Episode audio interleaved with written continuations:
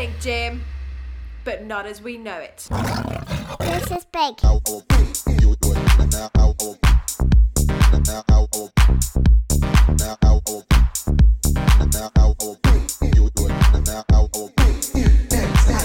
Five, four, three,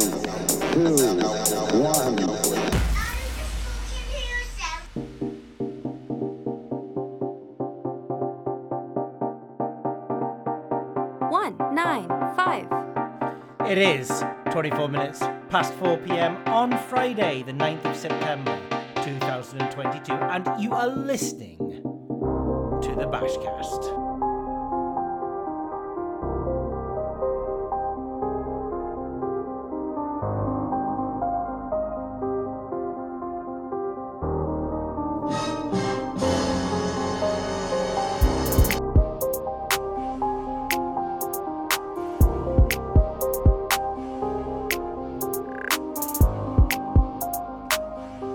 Coming up in this evening's Bashcast, look, I haven't placed a bet since June the 22nd. Well, maybe a couple this week, that's before the Queen. She got beckoned. That limits all the content I'm gonna be able to say. Into a previous episode if you're after a big payday. All that's coming up that you're getting from me is a recap of my summer marathon Welsh camping odyssey. The Queen passes 20 years after her sister Margaret is a Poisson distribution, a good fit for shots on target if that's not inappropriate at a time of mourning for the nation. We look if the bookie bashing site is a cause for compensation. In the betting people videos, I looked lit up in a rave. So we finish with a history of Scamster Vegas Dave. There's no sport on this weekend as we end the Monarch's reign. So instead, you'll get a story of when I abused a disabled lady on a train. That line is a little bit too long. I'm not going to go back for it. All of that and more. Why did I decide to do this? Coming up in the Bashcast this evening.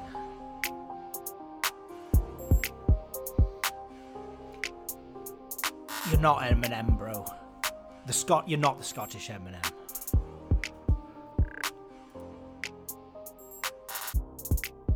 So I'm back for three days after taking an extended period of time off for the summer holidays. The longest period of time off from gambling I remember ever taking. And the Queen dies, which is very sad. Um, but also, we- we're in Operation, what is it called? Operation YouTube, your operation. I can't remember what they called it. It's not Operation YouTube, but it's the operation where apparently everything needs to just stop. Like all sport needs to sh- stop. Pubs need to close. Why don't they just close the schools and give everybody a bank holiday and then leave the pubs open like overnight? And we can all just go to the pubs and drink until five o'clock in the morning. If I was Queen, that's what I would want. So three and a half days in, the BMW PGA has been suspended. Is it going to restart? Nobody knows. Kitayama was f- flying for me. Zanotti was flying for me. So I'm a little bit frustrated with that. Um, the Premiership's off. I mean, I was really ready to get back into it, and everything is just. I mean, of course, the Queen has died as well, which I'm genuinely very sad about. I fall into the camp of I'm not a monarchist. I'm not an anti monarchist, although I do think it's a little bit silly that these people are born into the positions that they're in and seem to represent very little about modern society and modern culture, and it's a product of a bygone era. At the same time, that's not their fault, and they're human beings, and it's very sad when an old lady or anybody passes away. And I think you really show your true colours if you um, uh, take pleasure um, out of anyone, really, dying. So, um, um, that's where I stand with the whole thing. More, more, m- more so, kind of annoyed that everything has come to a stop. Racing, football, golf. I, I, I could. A lot of us could have mourned the Queen whilst these events went on. What better way of mourning the Queen than spending the entire day watching the golf and then going to the pub until 5 a.m. Anyway, What a long time that was. I had the longest period of time off work and off gambling that I ever remember. Really, it was on purpose. I was kind of focused on the kids' school holiday of June the 22nd was the big day. Um, and then what my plan was then was as much as I could to withdraw my balances to zero, to shut the laptop off, to not think about it. I mean, it even for positive expectation advantage players just grinding and gambling and risk all day every day does start to just get a little bit samey. You can you certainly don't have as much drive and impetus as if you have a break. And so i thought well that's it. I'm having this summer off. I mean we spent so many years working at bookie bash in the first few years were getting up at four in the morning to get all the data prepared before anyone else was awake so that the morning data was available. And we never had the tools back in those days to monitor the data as it shifted over the day. So it was kind of right and then got wronger over time. That was those days. And then when we did have the tools in place, it was really a kind of Tuesday to Sunday job because it was always on because there's always stuff happening. And so it was six days a week for a, a long time. And then I was just like, right, let's just make sure that there are people in place that, that can do the job, that have the tools, that have the experience, that have the knowledge. BB team, they're a great group. There's three of them now, and they're all very competent and very knowledgeable. Um, and they could pick up things like the golf equity graph and stuff like that. And so, yeah, I, I just was like, I can do this. I mean, 22nd of June, um, I signed off, and then what what was Monday, the fifth of September. So that was seven weeks, the better part of seven weeks. Um, and yeah, I, I don't really need to talk about it because I loved it so much. And then, like, how interested this is the equivalent of going around to someone's house and seeing their holiday photos. Like, unless it was rubbish, you don't want to hear about it. Do you know what I mean? It's like no one needs to hear that you had lots of fun on your holiday. Um, regardless, went down. So I'll try and cherry pick the things that went wrong and the, the bad things in a very brief summary before we get to any of the gambling stuff, of which I don't have much to talk about because I've only been looking at it for three days in the last seven weeks, and now the Queen's dead. So what am I? I mean, I've got no win, profit or loss things. There's a few. I haven't even sort of my runners were, you know, keeping us topped up with golf, which I suspect roughly, without looking at the numbers, was about break even. I know the options that, that D- Duncan have been doing since the 22nd of June started off in a flyer and then tailed off and finished off at about net zero, um, which is much better than the previous times he's done. Um, but it's all from the same tracker. I'm just jesting against Duncan there. Um, so there's that. There's um, um, the coupons looked good, but I haven't counted them all up. I'm pretty sure football coupons have been up in that period of time. A couple of fairly decent wins, and I'll when I've actually looked at it, probably in the next episode, I'll sort of review those. But other than that, I mean, what have I got to talk about? I've got nothing to talk about. So I can't talk about the fun time I had on my holiday because no one wants to hear about it, and it just was all fun. So that's bad. I mean, this is how much fun it was. One, I've never been this tanned in my entire life, and I've still got the tan because um, over 50% of the days we were just outside all the time because there's a lot of camping, and the weather this summer was just outrageous wasn't it? And secondly, I couldn't do the Bashcast on Tuesday because I was slurring my words. And I was slurring my words because I. Here's what happens if you take a normal human being, maybe it doesn't happen if you take a normal human being. If you take me and you give me nothing to do and you put me around friends for the better part of 50 days, I'm going to turn into one of those alcoholics. And that's exactly what I achieved. And I achieved it with outrageous success. I reckon 50 days of the school holidays, 45 of them involved alcohol, and the five that didn't, at least three of them were hangover related. So um, by the time I got to last Monday, I did feel like I'd slowed down. Really, genuinely felt like I'd slowed down. I mean, I put on about a stone and a half, which was always the plan. So that's not a problem. That, by the way, just drinking for 45 out of 50 days and then stopping drinking, we'll see the majority of that disappear even without a restriction in diet, right? So the, uh, but I was not just bloated and a little bit heavier, but I was I was slow. I couldn't grasp the words when I was out with, and I noticed it. Not nothing that you worry about because you know why it's happening. It's happened because you're a full on alky. But it's just interesting how poisonous alcohol is to your system. Caveat, asterisk, but also loads and loads and loads of fun when you're away with your mates for 50 days over the holidays. So um, I had to wait until now for that reason. The holidays were mostly sort of a four part breakdown. Started off with a stag do down in Bristol. I played the Selly Oak Shield, which I've won for the second time in a row. Um, um, so much easier to win Stableford competitions when you have a high handicap than a low handicap because it's difficult for the low handicap sc- guys to score, and I'm playing out of my skin in these competitions. So won that. Went to Bristol to the Wave for some surfing, which was great fun. Uh, if you've not tried it, get yourself down to the Wave. Went out in Bristol for a few drinks and dinner. Went back to the hotel, and I realised I'm not suited to modern life because on the way back to the hotel, we had had a few more drinks, and I was a bit peckish. I said, "I'm just going to tail off the group and get some chips." Right. So I tail off the group. I go and find the fish and chip shop. As I find the fish and chip shop, my phone dies, and my phone has the map back to the hotel. Uh, and I don't recall the name of the hotel. I hadn't searched for it. I just clicked the link that my buddy sent sent me. Um, and my watch has died as well. So I've got no means of communication. No Apple Watch, no phone.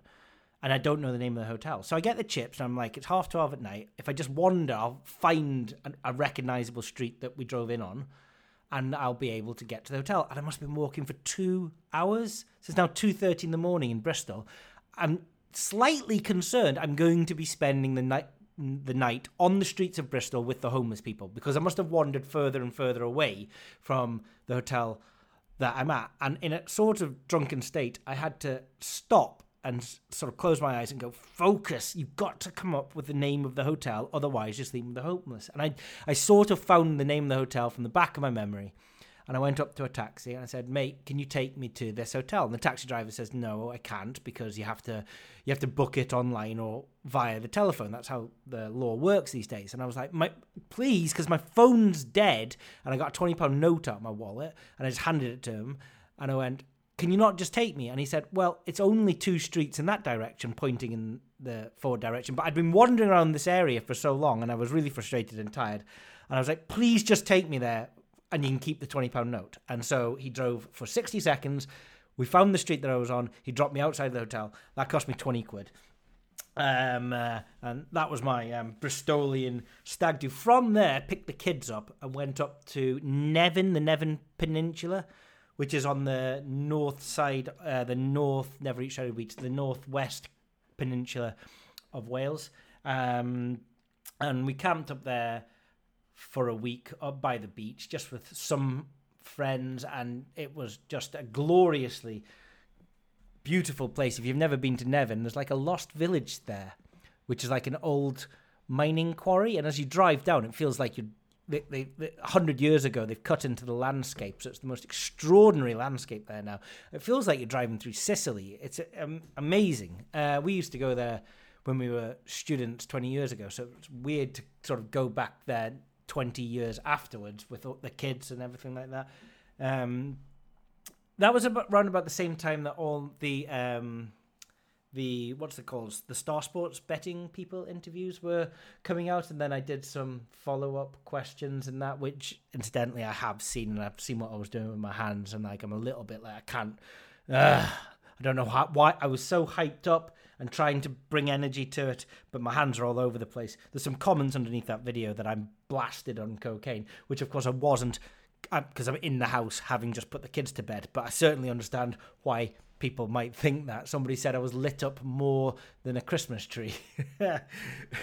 but um, they they were all coming through at that time, and there was a lot of feedback, information coming to me from various um, social media plans. And I don't use social media a lot because I'm a grown adult man, and a lot of Facebook is just people uh, sort of make. Doesn't it feel like they're just sort of crying out that you have to give them attention for the thing that they've done? I can sort of forgive it when it's photographs of kids because you want to share that with your family. But now I've got WhatsApp groups with my family. So if I, there's a nice photograph of my kids, I'll just send the photograph straight to my family. I don't need to put them on Facebook. So, um, but some weirdo after the um, after the Star Sports interview um, had a fake account on Facebook and then came on to pictures of my five year old daughter that were on my because I hadn't locked down my social medias, and he started calling me a paedophile on pictures of my five year old daughter. A random, strange, anonymous man posted on pictures of my five year old daughter calling me a paedophile, which was. You, you're meant to just dismiss these things. And I mean, first of all, I locked everything down after that. So um, nobody can access. Well, my Facebook's gone and Instagram and stuff. Only people that I know or give permission to can see pictures of my kids, which I should have done ages ago, but I just didn't bother. What a weird thing for that person to do. Like, imagine being in his head and in his life. You just, he must be, well, he, he's damaged. He's damaged goods. Um, you wouldn't want to be him. Um, I, I can't say that it didn't all unaffect me, you know? Um, there were little bits that were so stupid I found them funny. The guy who created a fake account to call me a fraud and a fake, like I'm using my own name and he's created a fake account. That's laugh. You can dismiss that stuff because it's just stupid. But the stuff with my daughter was a bit concerning that these people exist.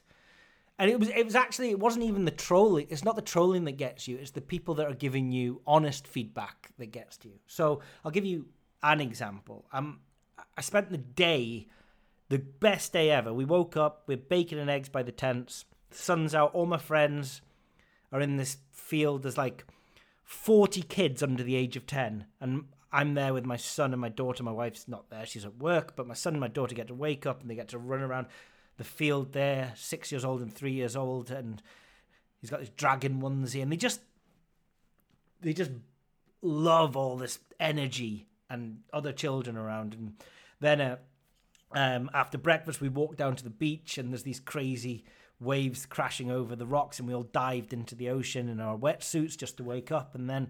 Um, back up to the tents, pack everything up. I've got this paddle board now um, that we can go out in, and everyone went down to the beach in Nevin, which has got its own microclimate because the cliffs kind of shelter it, so it might be five or ten degrees warmer down on the beach than it is up in the in the field and it was on the campsite, and it was warm enough on the campsite, and we got down there and spent the entire day with my skimboard in the water.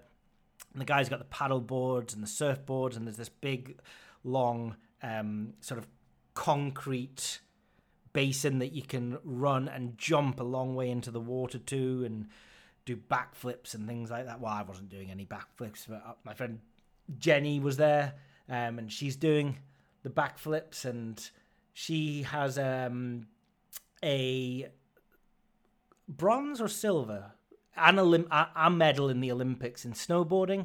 Um, she was the first Brit ever to get a um, Olympic medal in the Winter Olympics, and so she's an ex gymnast, and she's showing everybody, you know, you can stand up here. Not only can you dive in, you can do the double somersault and the triple somerset, and hanging around with all of these really, really nice, affectionate, unarrogant people, and um, who have had a lot of success, but are just the nicest people and wouldn't tell you about it if you know um, uh, you didn't know. You know what I mean? And then I get back to the beach and I have uh, a direct message. Um, and the direct message, well, the, it was a public message, the first one. It was a, an astounding display of arrogance. This is underneath one of the. Um, one of the Star Sports videos Q and A's um, when Tom boldly claims that he's convinced the entire industry and an exchange not to offer a market so that him and his cohorts can make more money.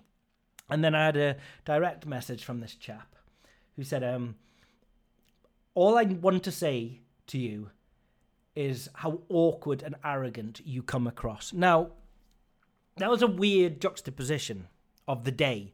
I, there's one thing I've learned about people who are arrogant. They, they tend to be the people that get very far in industry. They're narcissists. Somebody who gets to CEO level in industry tends to be the kind of person that wants to work 80 hours a week, will happily not have friends and family in the chase for business success. I mean, Uh, think of like American Psycho, Bateman. Um, you know what I mean?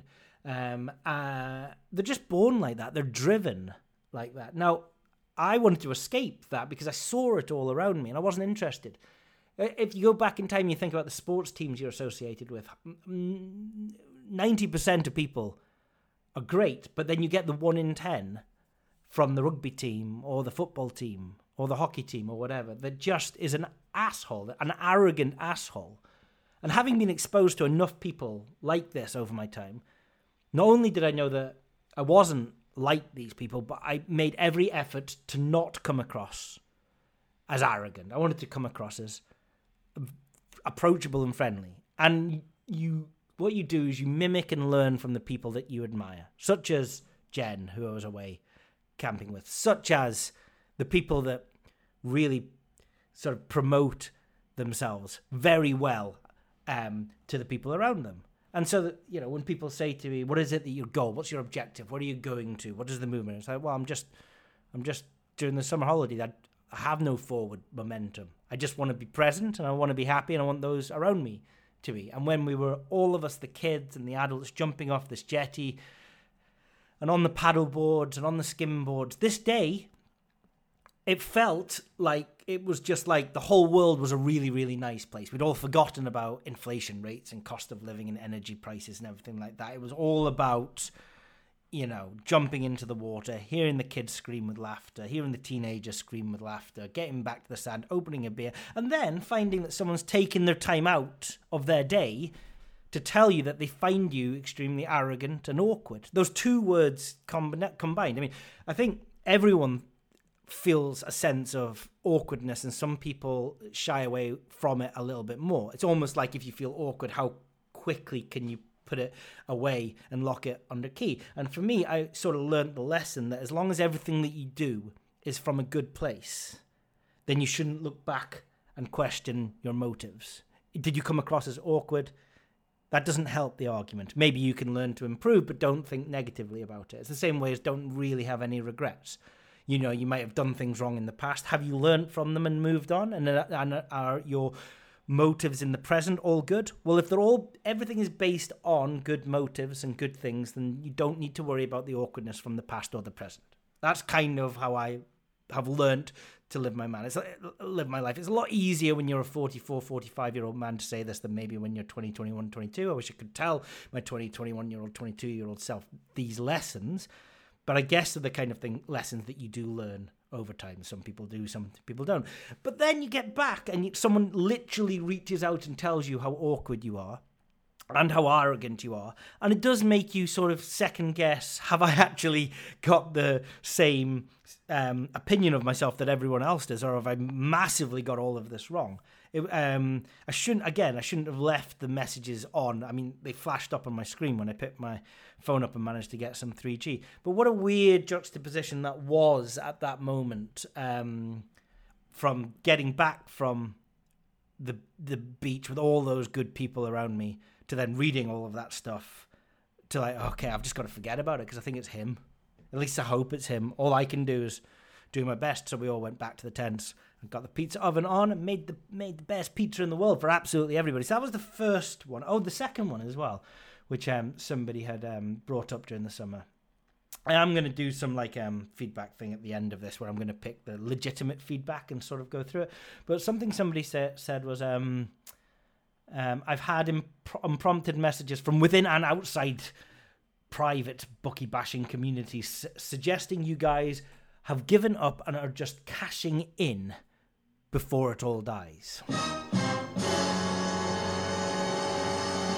Uh, and by that he means two different things, or she, I don't know.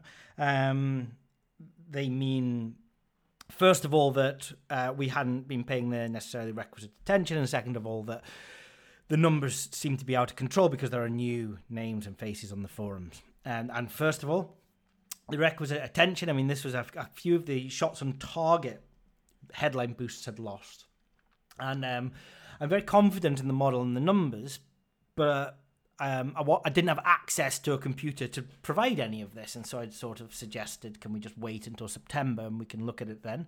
This was in, uh, the beginning of August, and then secondly, um, Uh, so that's why you, you know we're not around, and therefore apparently we've given up. We haven't given up. We were just taking the summer off, taking six weeks off the summer when I've been doing six days a week for the last infinity years. And then secondly, um, cashing in and because bookie because it's dying because growth is so much. Yeah, uh, it's just huge. What is never apparent is our you see a lot of new names on Discord, which are a combination of people that have changed their name, which a lot of people do because they say something stupid and then they want to change their name, and new subscribers. And what you don't see is cancellations. And so you see a load of new people and you forget that people have left. How big did bookie bashing grow in August, which is the beginning of the football season, and also off the back of our Star Sports interview? Single figures, single digit figures. Um, so anyone that goes on, I think it, it, it just it's putting one and one together and getting three. It's thinking that we're we've given up and we're cashing in. Well, starters, there's nothing to cash in. I mean, single figure increase. So the, uh, it was about 64 people joined, 55 people cancelled. So net plus nine.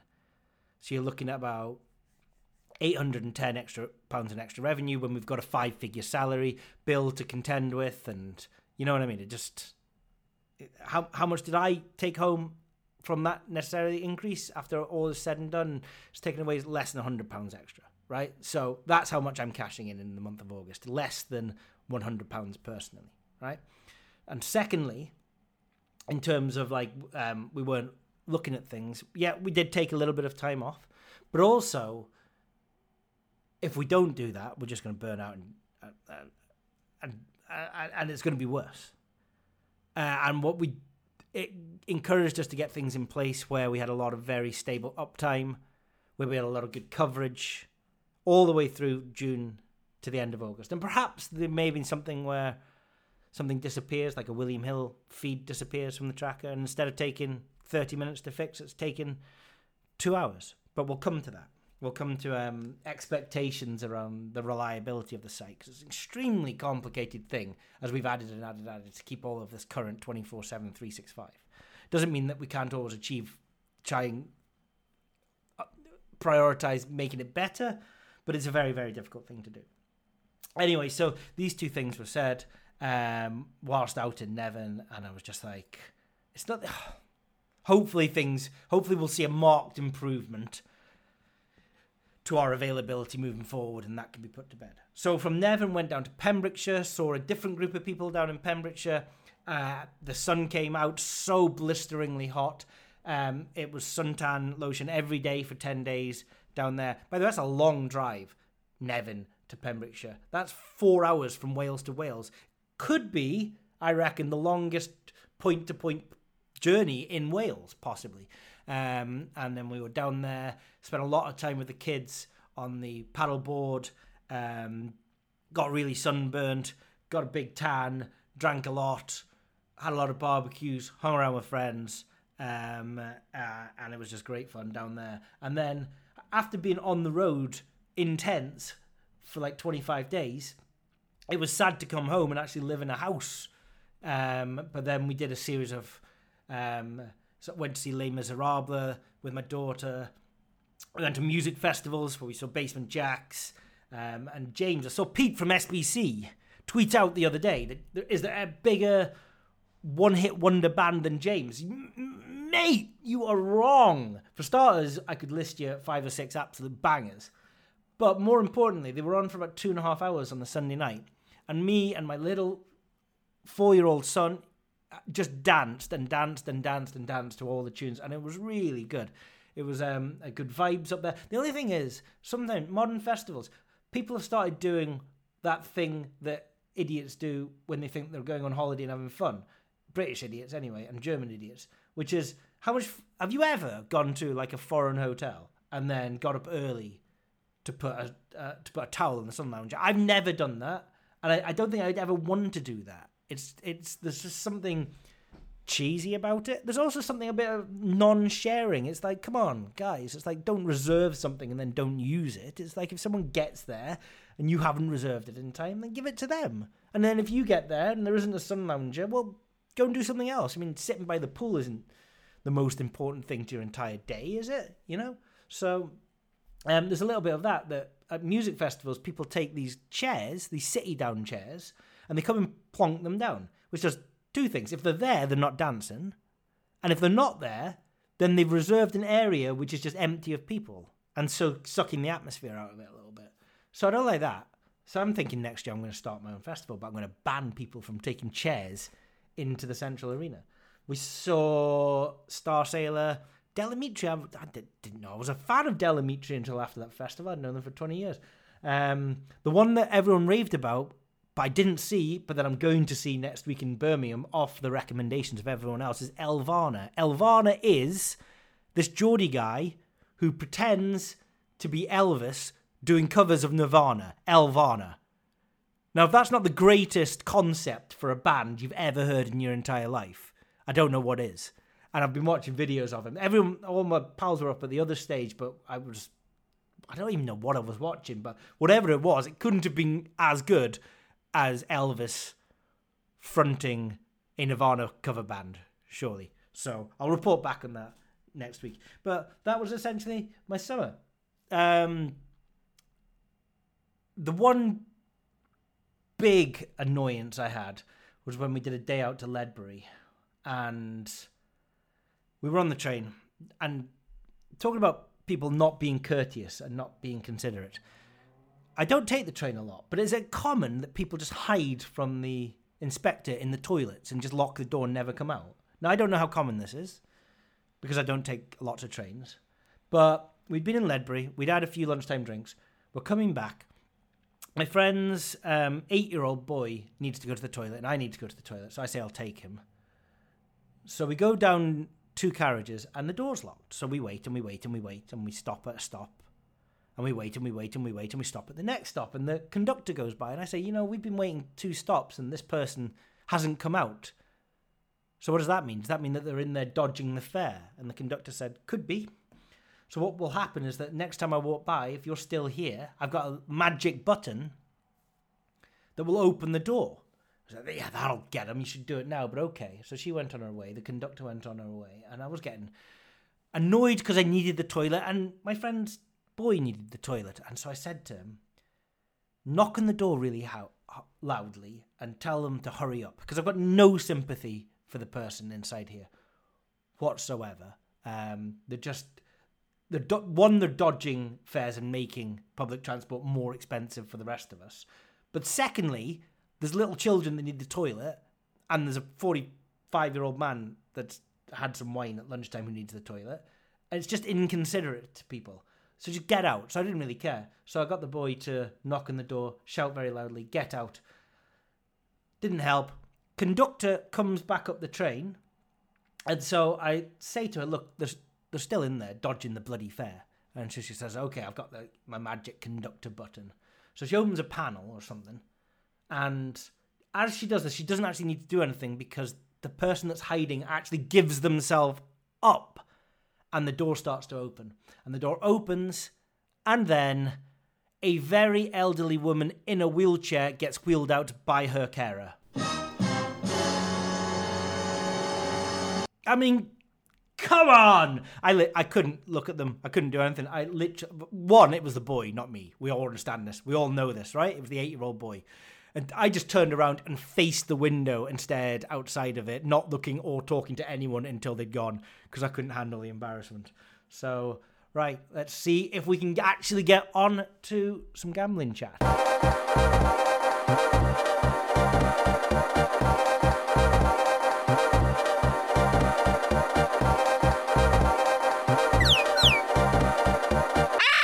So I would say a fairly high proportion of um, people that sort of sign up for a short period of time bookie bashing and then cancel.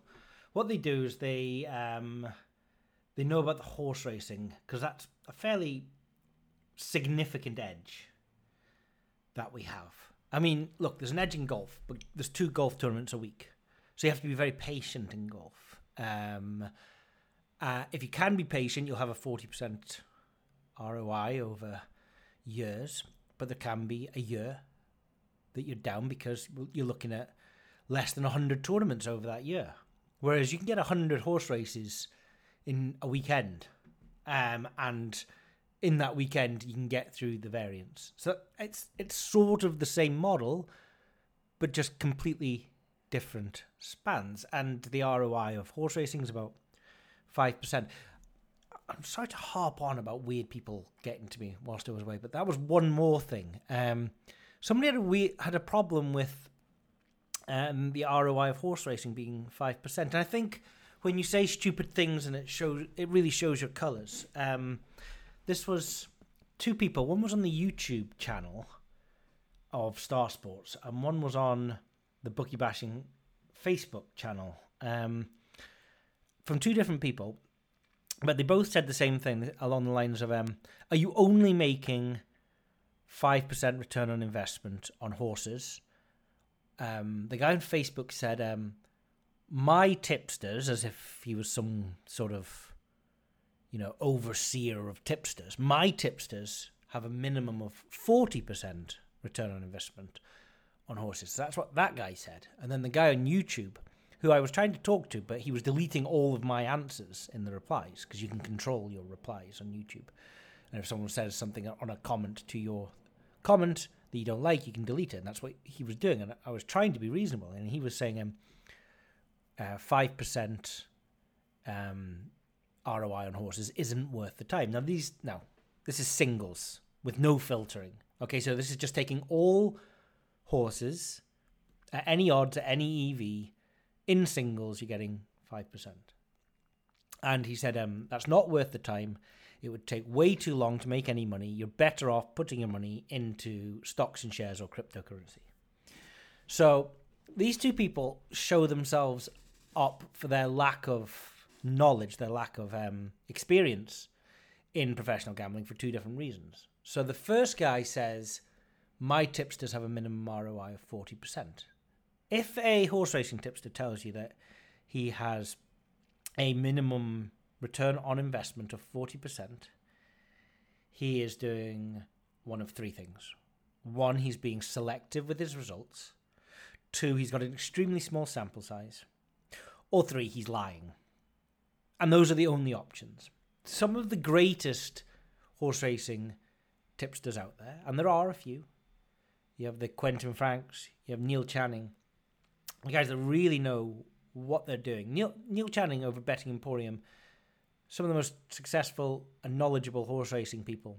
They're running to a long term of about five percent ROI, right? With um, you know, with selective horses, maybe three, four horses per race in big festivals only. Um, and it's very decent that they can do that, but they're not at forty percent ROI. Nobody's at 40% ROI at a large scale.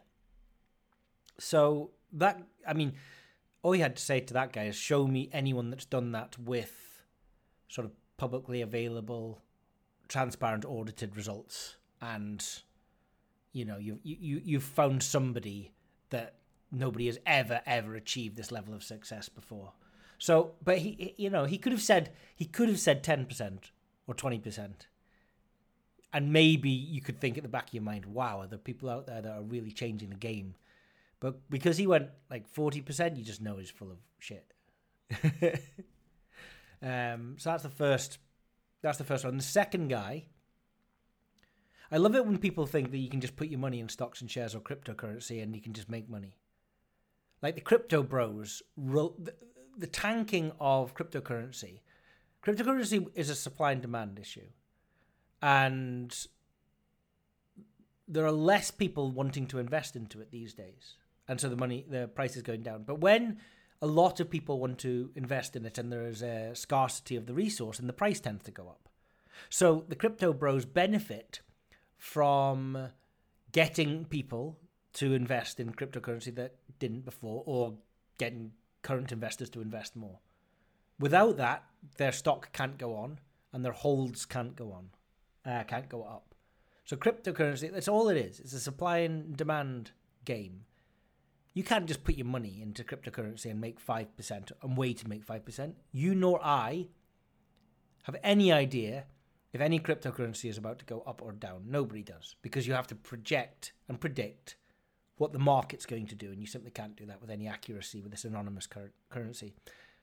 And stocks and shares, I mean, you see the experts saying a couple of years ago, go safe, put your money into Domino's, Netflix, these things where the price just cannot go down. And they just all tanked through the coronavirus and now the cost of living. You know what I mean? So even the experts are losing money. So for anyone that goes 5% ROI over 50,000 horses is rubbish, you might as well just put it into stocks and shares. Again, you've just shown yourself up.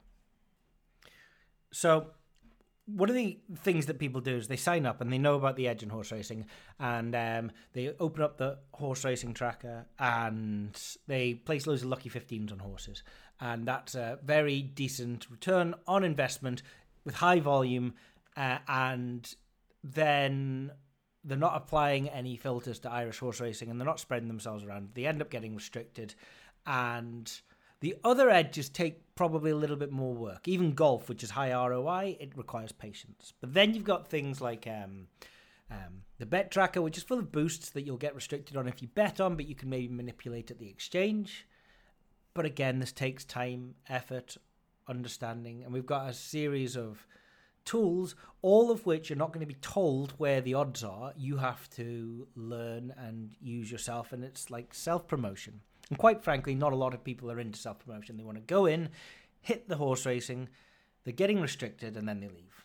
So, okay, so they come and go. Um, and those that stay benefit from really spreading themselves around a lot of different edges. And one of the edges, um, which um, I would say accounts for less than 1% of the content that we have at Bookie Bashing, is a model that we put together, as a lot of our models we put together, just to complete the William Hill Great Sports offers a years ago, where a few years ago when they were still live in the shops, and they were saying so and so would get so many shots on target is now three to one. So we needed a way of estimating how many shots on target someone would have. And there's no exchange market, at least there wasn't back then. And so a reasonable methodology that we came up with is that if a bookmaker like Betfair Sportsbook or Paddy Power just offer the over, um, then they could be offering any price whatsoever. If they offer the over and the under, then we have a range with which we can work out what the expected shots on target was that was used to create um, that price. And so we, we learn over time that there are really only two trading teams out there, as there are with Player XG. There is Bet365 and there is everyone else, if you like.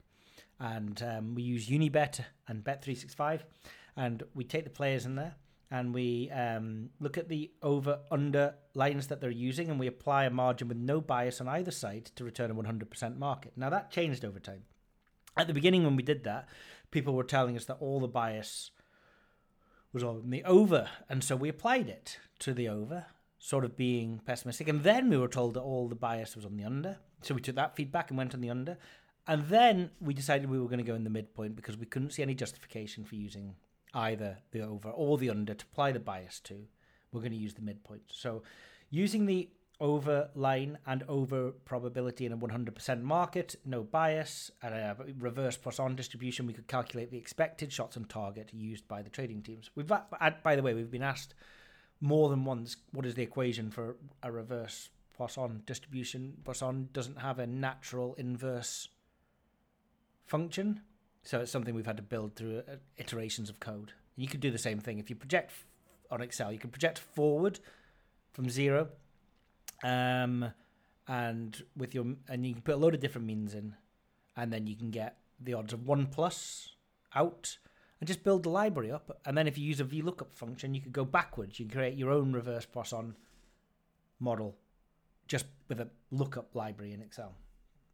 Uh, and then we have a live tool that monitors the lines to see when anyone gets cut, and we identify any uh, outliers and address those to project shots on target forward to multiple shots on target using a normal Poisson distribution. Now, let's just step back a little bit here. What we do know, we've got a little bit of knowledge. We've spoken to some uh, odds compilers in the industry.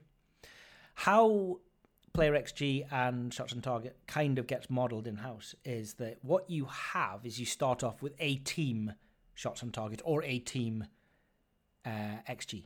So let's say, well, let's work with XG. Let's say we know that Manchester United have an XG of 1.5. Now they've got 11 players on the pitch and some subs. And so what you do is you assign some of that XG to each position on the pitch. So maybe the two forwards both get, you know, 0.4 XG each. You're left with 0.7 XG for the rest of the team. You could split that, you know, if they play a 3 4 2, you would split that in a certain way. If they play a 4 4 2, if they play a 4 4 1 1, it gets split. And so it's almost like the formation that they play gets assigned XG as a percentage relative to the XG of the team, right? Then what you do, and some for the defenders, it is getting a little bit more confusing now that we've got five defenders. Uh, sorry, not defenders, substitutes. It's getting a little bit more confusing now that we get five substitutes in the Premiership. Not confusing, but you have to redistribute your models, right? And you've got less heuristic data or empirical data, sorry, to work from. So you've assigned XG to positions on a pitch, and then you go, right, Ronaldo's starting here.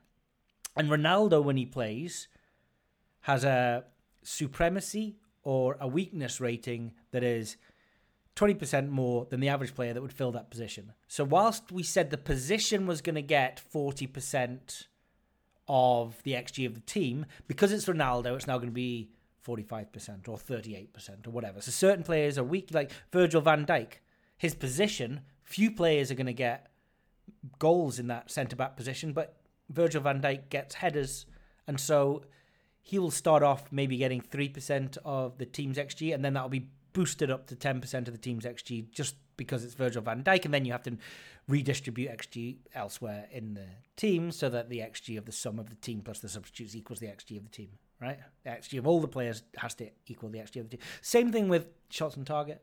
So we start with an expected shots, well, the trading teams start with an expected shots on target for the team, say 5.56 shots on target for the team. And then every position within the team gets assigned shots on target, uh, uh, depending on the formation 3 4 1, 5 4 1, 4 4 2, whatever it is. 3 4 1 would really be a bit of a weak formation. Have two goalkeepers. Anyway, um, so you sign the probability that the position's going to get shots on target, and then you fill that with your players, and then the players have certain strength and weakness characteristics, and they get bumped up the percentage shots on target based on that. And then you have an expected shots on target for each player, and you use a Poisson distribution to model forward from 0 to 1 to 2 to 3 to 4. Now, we've done this since the start. Shots on target are um, uh, an area where, when you look at the ROI, the results, they're probably the least performing return on investment. For a long time, they were negative. Um, and at the beginning of this season, now I wasn't watching, so I don't have the exact examples, but what we know is that Sky Bet looked like to put up the headline shots on target of something like Salah's going to get um, one shot on target in this game, and that, that would be one to five usually, and now they're boosting it to evens. So they've gone from 1.2 to evens. So people will go on the exchange and they will find that there is an imbalance of backers and layers. The arbitrage players are holding the price up and they can get maybe a 1.4 or a 1.5. And then they've got to bet Kelly on that, and Kelly will be saying a huge EV, so it's going to be going big stakes, and it's going to be going big stakes and odds on at the same time. You might be putting down a thousand pounds to win 500. So you're doing big stakes, big Kelly, big EV, low odds, and as I understand it, the first two or three of the season lost, um, which is going to hurt, especially when the fair odds should be like, you know, 1.2 or 1.3 or something like that. It just shouldn't. If if it's 1.3, it's a three to one chance that's going to lose. It should only lose three times in a row, once every 27 times. Really annoying for anyone on them. We had a lot of um, discussion on our forum that the fair odds that we were reporting, and therefore the EV that we're reporting, were wrong. And in fact, these were negative EV bets. Now, we've done some analytics. It's taken me until now because I've been on a beach and I didn't have my laptop on the shots on target.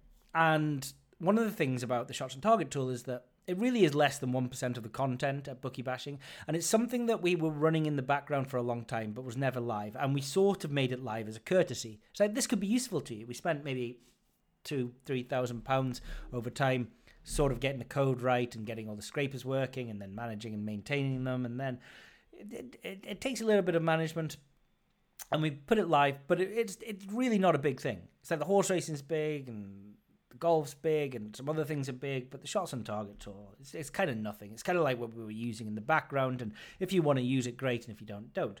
But people were using them, and they were saying that it was wrong, and um, it was really sort of the main thing that was negative feedback about bookie bashing, especially through the summer. And I was getting to the point where I was like, well, I understand it and I trust the maths, but we could just turn this off because that'd be the easier solution. Because it's the easier solution. People, I'm sure it's just variance, but I couldn't study it. And I understand the maths and the methodology, but I can't persuade people that it's right. So what's what's the point of putting it live? And I had a long discussion with Duncan just before I went away. So should we just turn this off? Should we turn it off and never turn it back on again, or should we turn it off and then um, do some mathematics and see if we can persuade people that it's right?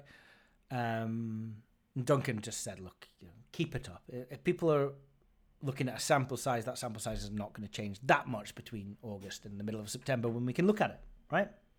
So the, the, there are really three things to look at here. One, is a Poisson distribution a good fit for shots on target? Two, is the methodology of using the under over line to work out the expected mean um, sufficient? And three, what's going on with the ROI of historical bets at bookie bashing? So let's start off with number one. Is a Poisson distribution a good fit for shots on target? How can we tell? We don't have a lot of data to go off, especially when you look at the last few matches. That's not a, a, sample size. No one can look at the six matches that Liverpool have had this season to work out if shots on target are following a particular model or not. But what we can do is we can take someone that's been at the same team for five seasons and start looking at them, especially if they have a large sample size. Step forward, Mohamed Salah, um, who has had in 1718 through to 21 22 played between 34 and 38 games per season and got between 46 and 65 shots on target a huge number right he had 275 shots on target in 180 English Premier League games. You can see the exact shots on target from every game from a data set that we have on Bookie Bashing. Go to latest news. It's open to everyone, by the way. You don't even have to be a member. Go to latest news. Go to shots on target and Poisson, and in that blog there is a link to all of Mo Salah's um, 180 games and his 275 shots on target that he had throughout those games. So that's an average of 1.527 a game, which is just like a really huge number. Mo Salah um, has the same chance of getting zero shots on target in a game as he does getting four shots on target in a game. So his shots on target per game has ranged from 1.81 in 1718 to 1.24 in 2021, right? So he's always above one, nearly two. And with that, we've used Poisson to project forward what his odds would be. So a normal Poisson distribution using a mean. The mean in the graph that I've used is 1.527, and that gives a probability of 22% that he'll get zero goals. How many times? Sorry, zero shots on target. How many times did he get zero shots on target since 1718? Exactly 22%. What about exactly one or sorry, not exactly. What about one shots on target or more? Poisson would say that would happen 78% of the time. The recorded number was 78% of the time. What about 2 plus? Poisson would say 45% of the time. The recorded number was 45% of the time. What about 3 plus? Poisson would say 20% of the time. He actually did it 21% of the time, but still pretty close, right? What about 4 plus? Poisson would say 7% of the time. It happened 7% of the time. What about 5 plus? plus? Poisson would say 2% of the time. It happened 2% of the time. So Poisson has got exactly the same percentage figure there to two significant figures for every shots on target except for three plus, and that was the difference of Poisson said twenty percent, and the recorded was twenty one percent. It's almost an identical fit. It's so the Poisson doesn't look like a problem, not for someone like Mohamed Salah. That normal distribution really works. The same question applied to goals, maybe slightly a different conversation due to dominance and hat tricks, but we're going to have that conversation another day. What I'm happy with is that I'm happy that Poisson is a good distribution for shots on target. I've discussed it with industry odds compilers. They've said the same thing. And I've done a backwards review of the distribution that bookmakers that offer multiple shots on target for the same play, t- same player, what they use. What meaning that if a bookmaker offers zero for Mo Salah and one and two and three, you can go in and sort of reverse engineer what mean they've used to come up with those odds, and you see that they're using a Poisson distribution themselves. So we've got three things here. We've got um, odds compilers telling us that they do. We've got the bookmakers' odds look like they do, and historical data on a, on the largest sample size of a player that we currently have matches almost exactly. So I'm happy with the Poisson distribution being a good fit. What about is the over under a good methodology? Well, quite frankly, right? Somewhere in the range of if you take the over and the under, because there's a margin to be applied, right? So they'll be pricing up to maybe 80 I don't I don't know 108%, 107%. So that 7% over round is their profit and it needs to be redistributed on the over and the under. You could redistribute that 7% equally, which when they're near evens sounds fair. Or you could say they want to make more profit from people betting the overs. And so they'll apply more margin to the overs. Or you could argue that they want to make profit off uh, sharps betting the unders, so they'll apply yeah, there's that old thing that only sharps bet unders, so they'll apply more margin to the unders. And we've gone through both iterations at the beginning of the life cycle of the shots on target model before settling on the midpoint, saying there's no justification to assume that bookmakers are applying more margin to either the over or the under. So is that is that um, methodology sound? Well, here's a fact: it's somewhere in that range. Because if it's not in that range, it means that either the over or the under is plus EV, right? So that, that's the first statement. Either bookmakers are deliberately offering plus EV bets, or the expected shots on targets is somewhere in the range of their over under odds with a margin applied. Now, if it's somewhere in the over under odds with the margin applied, which by the way I feel like it has to be, otherwise they're just getting killed by sharps, surely. Um, no one's deliberately offering plus EV bets in a standard market. They're just not, right? If it's somewhere in that range, it's either all on the under, in the midpoint, all on the over, or somewhere in between. Now, as I say, we have done previously all on the under and all on the over, and we're currently at the midpoint. But it's one of those things that people all seem to have a different opinion about. So, what we're going to do moving forward is we're going to change the methodology and we're going to provide a slider. And if you want to put more margin on the under or more margin on the over, you just can. If you want to put it all on the over, you can. If you want to put it all on the under, you can. If you want to go third on the under, you can. If you want to go the midpoint, you can. You know what I mean? So, um, because people, different advantage players, kind of disagree because this is, the subjective part of an objective methodology, then we're going to make this um, changeable for anyone that's still betting shots on target. By the way, which I don't know how many are because I see more people saying they've stopped touching them. Um, the reason they may have stopped touching them is that we can see here from January 2020 all the way to March 2022, shots on target had made zero, zero, uh, and then they went on a losing spree. So by the time we were two and a half years, if you'd bet on every single bet on the bet tracker over those two and a half years, you'd have lost money. And I can see why people after that period of time would just stop doing them if they didn't trust the underpinning mathematics. Um, that was looking at 1,183 bets on the tracker. Someone posted a sample size of about 1,050. I real and they'd searched for everything with the word target. I realised that we had a lot of bets up there that had been abbreviated to SOT and they wouldn't have been picked up. I've changed those to shots on target, put the dataset back up on the site, And so we've gone from 1050 to 1183. Now, of those 1183, they're not all independent events. Some might be Kane to get 1 plus and Kane to get 2 plus shots on target in the same game. And if he gets none, both of those lose. They're not independent. Equally, some might be Kane to get 1 plus and then a different bet, Son to get 1 plus. Well, if Son gets 4 shots on target, he takes action away from Kane, so they're not independent either. Looking at independent events, you have to look at individual matches. I couldn't be bothered to go through all of them and work out which ones were individual markets uh, matches. But looking at the dates and then roughly knowing how many games play per day, there's about 450 independent events in there. It's a decent sample size. It's by no means a very large sample size, especially when the average odds are about 6.2.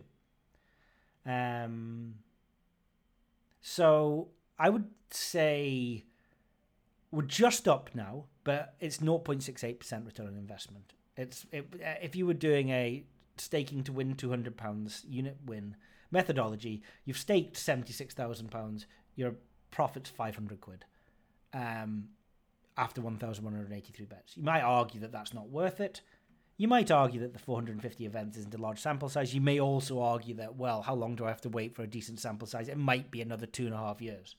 And I'll forgive you for not wanting to wait five years for a decent sample size. There's no reason why anything should be different per bookmaker, but if you were interested, William Hill's minus 2%, Sky Bets plus 9%, Paddy Power and Betfair Sportsbook are minus 0.26%. Virgin Bet 18 bets minus 63%. That's kind of doesn't mean anything because it's 18 bets, isn't it? You know what I mean? Um, looking at the E return on investment by EV, um, all bets are 0.68%, but over 120% is plus 14%. Over 150% is plus 40%. So the EV does go, the ROI does go up as the EV goes up, which is encouraging. Uh, At very high EV, it's minus 5%. That's over 170%, but there's only a sample size of 48. So that's going to be related.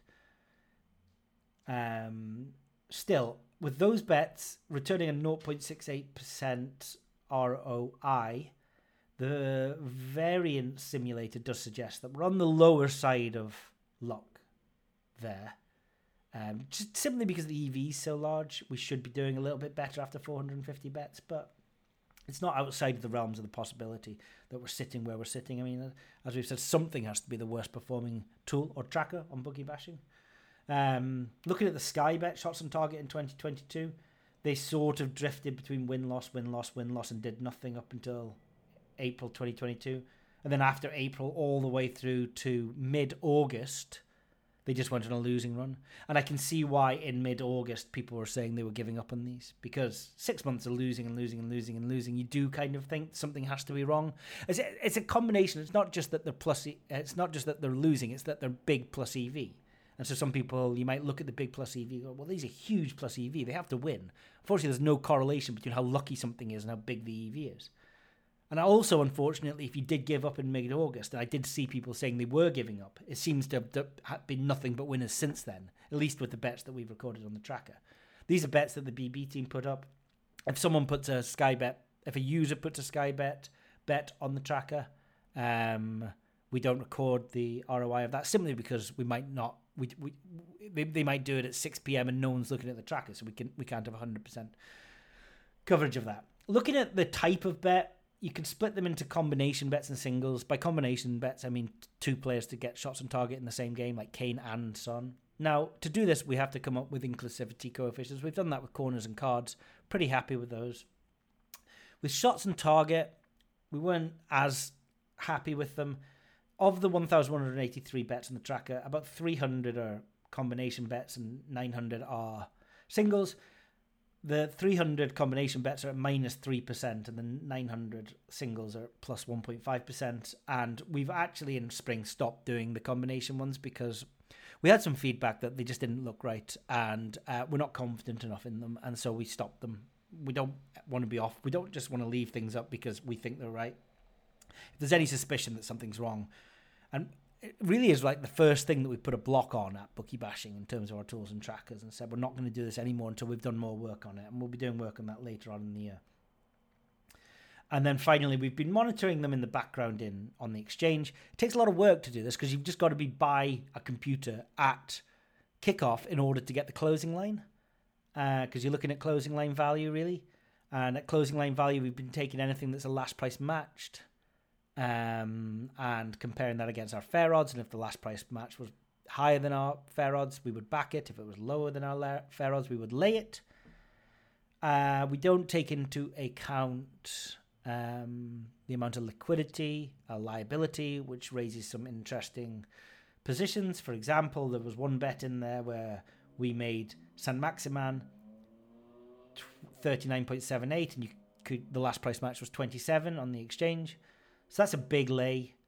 Um, but in order to lay that to win 200 pounds, which is the standard lay that we have, because you know if you're backing at 10 to 1, you'd be backing 20 quid at 10 to 1.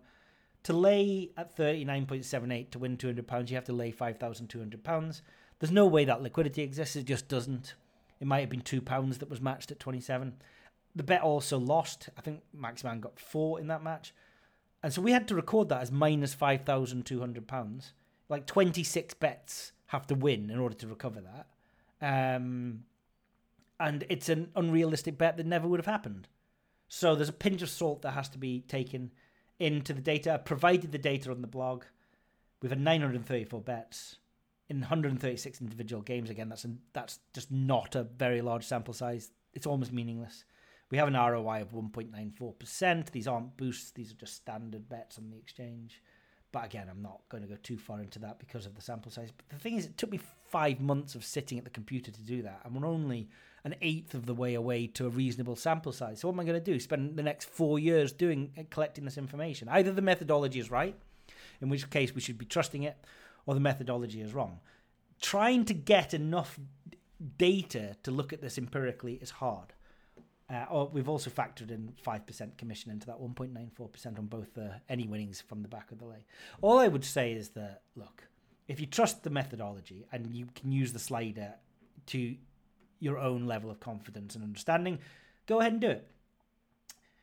Uh, if you don't trust the methodology, um, well, I don't know what more I can say eh, because the Poisson looks right and the over under slider means it has to be somewhere in that range. So if you don't trust those maths, then there's not much more I can do to convince anybody about anything.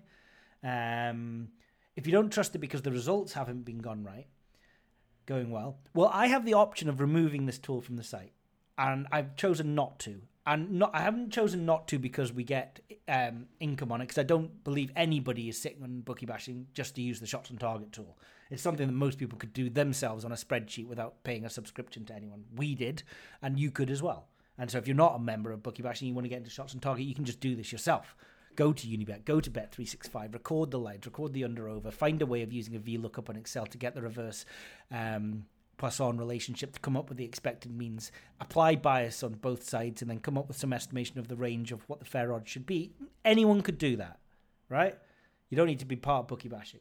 And so I could remove it. And the reason I don't remove it is I'm absolutely fundamentally sure that the methodology and the tool is completely sound and that the bad results that we've been experiencing are down to uh, a bad run of variance that sadly because we have to look at independent games is going to maybe take two and a half years or so to come out of so that's one change that we're making to the shots on target tool is that slider. We're going to do the same with the corners and the cards. Uh, also, there's going to be um, something with the corners and the cards um, that we're going to do. That we're going to bring in pinnacle data. There's no argument anywhere in the world that says that bookie bashing has a model that can beat pinnacle lines. And so if we start taking the pinnacle data what we're going to do is we're going to first hinge to that. No matter what the spreads say, we're just going to hinge to Pinnacle. We don't believe that the spreads can beat Pinnacle, and we don't believe that we can beat Pinnacle. So it's going to be. They don't offer it on every game that has corners and cards that we look at. The spreads do offer more games, but for those games that do, we hope there's going to be quite a good crossover. There's no reason why Pinnacle should be saying something and Sporting Index and Spreadex saying something different. But just in case there is, some disparity. We're going to use just the pinnacle lines. They'll be the first point of call. So we just need to set up some things where we have access to a feed that gives those corners and cards, and then um, um, that's the position that we'll use. And then the second thing is, yeah, we're going to introduce that slider into corners and cards that allows you to change the buy sell just now. We did a lot of work on the position of the buy to sell gap on corners and cards, and what we actually found against Betfair closing line, definitely more so on corners, but kind of a little bit on cards as well, is that it is closer, much closer to the sell line over a large sample size than it is to the buy, and so we fixed the position between the buy and the sell for where we take corners and cards to that. A lot of people have said they don't want it there. They want it in the midpoint, or they want it at the buy, uh, or they want it at the sell. And we, I don't know. As I, I thought that it was beneficial that we did the donkey work here, comparing it to closing lines at Betfair. But in all honesty, if you want to change it, and again, we are looking at the subjective part of an objective problem, then we're more than happy just to give you the slider and you can change it yourselves. The one thing that will mean is that if you were to post bets onto a private tracker, they will have to match what your slider says. Your slider could say something different to somebody else's slider, and so we can't have people posting these to the public tracker. You get two bets posted with exactly the same setup, different positions of the slider, two different fair odds, two different EV. People are looking at it. Everybody's confused. Nobody's happy. Everyone's falling out. It's a bit like that Sunday, the last Sunday, where on the newbies channel, everyone's effing and jeffing and falling out and unhappy and throwing the toys out of prams and cancelling accounts and everyone's an idiot and you know what I mean? I don't know what was in the water last Sunday. A little bit like that. We don't want any of that. So we're just going to give people the slider and they can choose the position or bias that they want and all will be happy with the world. Those are the um, enhancements that we've got coming to corners, cards, shots and targets.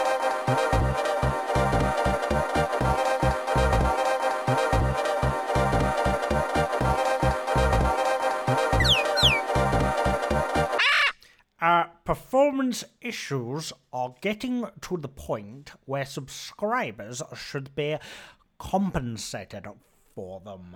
Um, not sure what accent I was going for there. It might have changed halfway through, but that was some feedback we got over the summer. So um, this is just going to be a brief uh, segment where I'm going to try not to be defensive. In fact, in order not to be defensive, we do actually have to look at the area where we've got some some, some things wrong. What had happened here is this chap had come on um, and looked at, I think, some William Hill shop horse racing odds or something, and they were stale. And um, this had happened a couple of times in that particular week. And maybe he was in the shop, I don't know.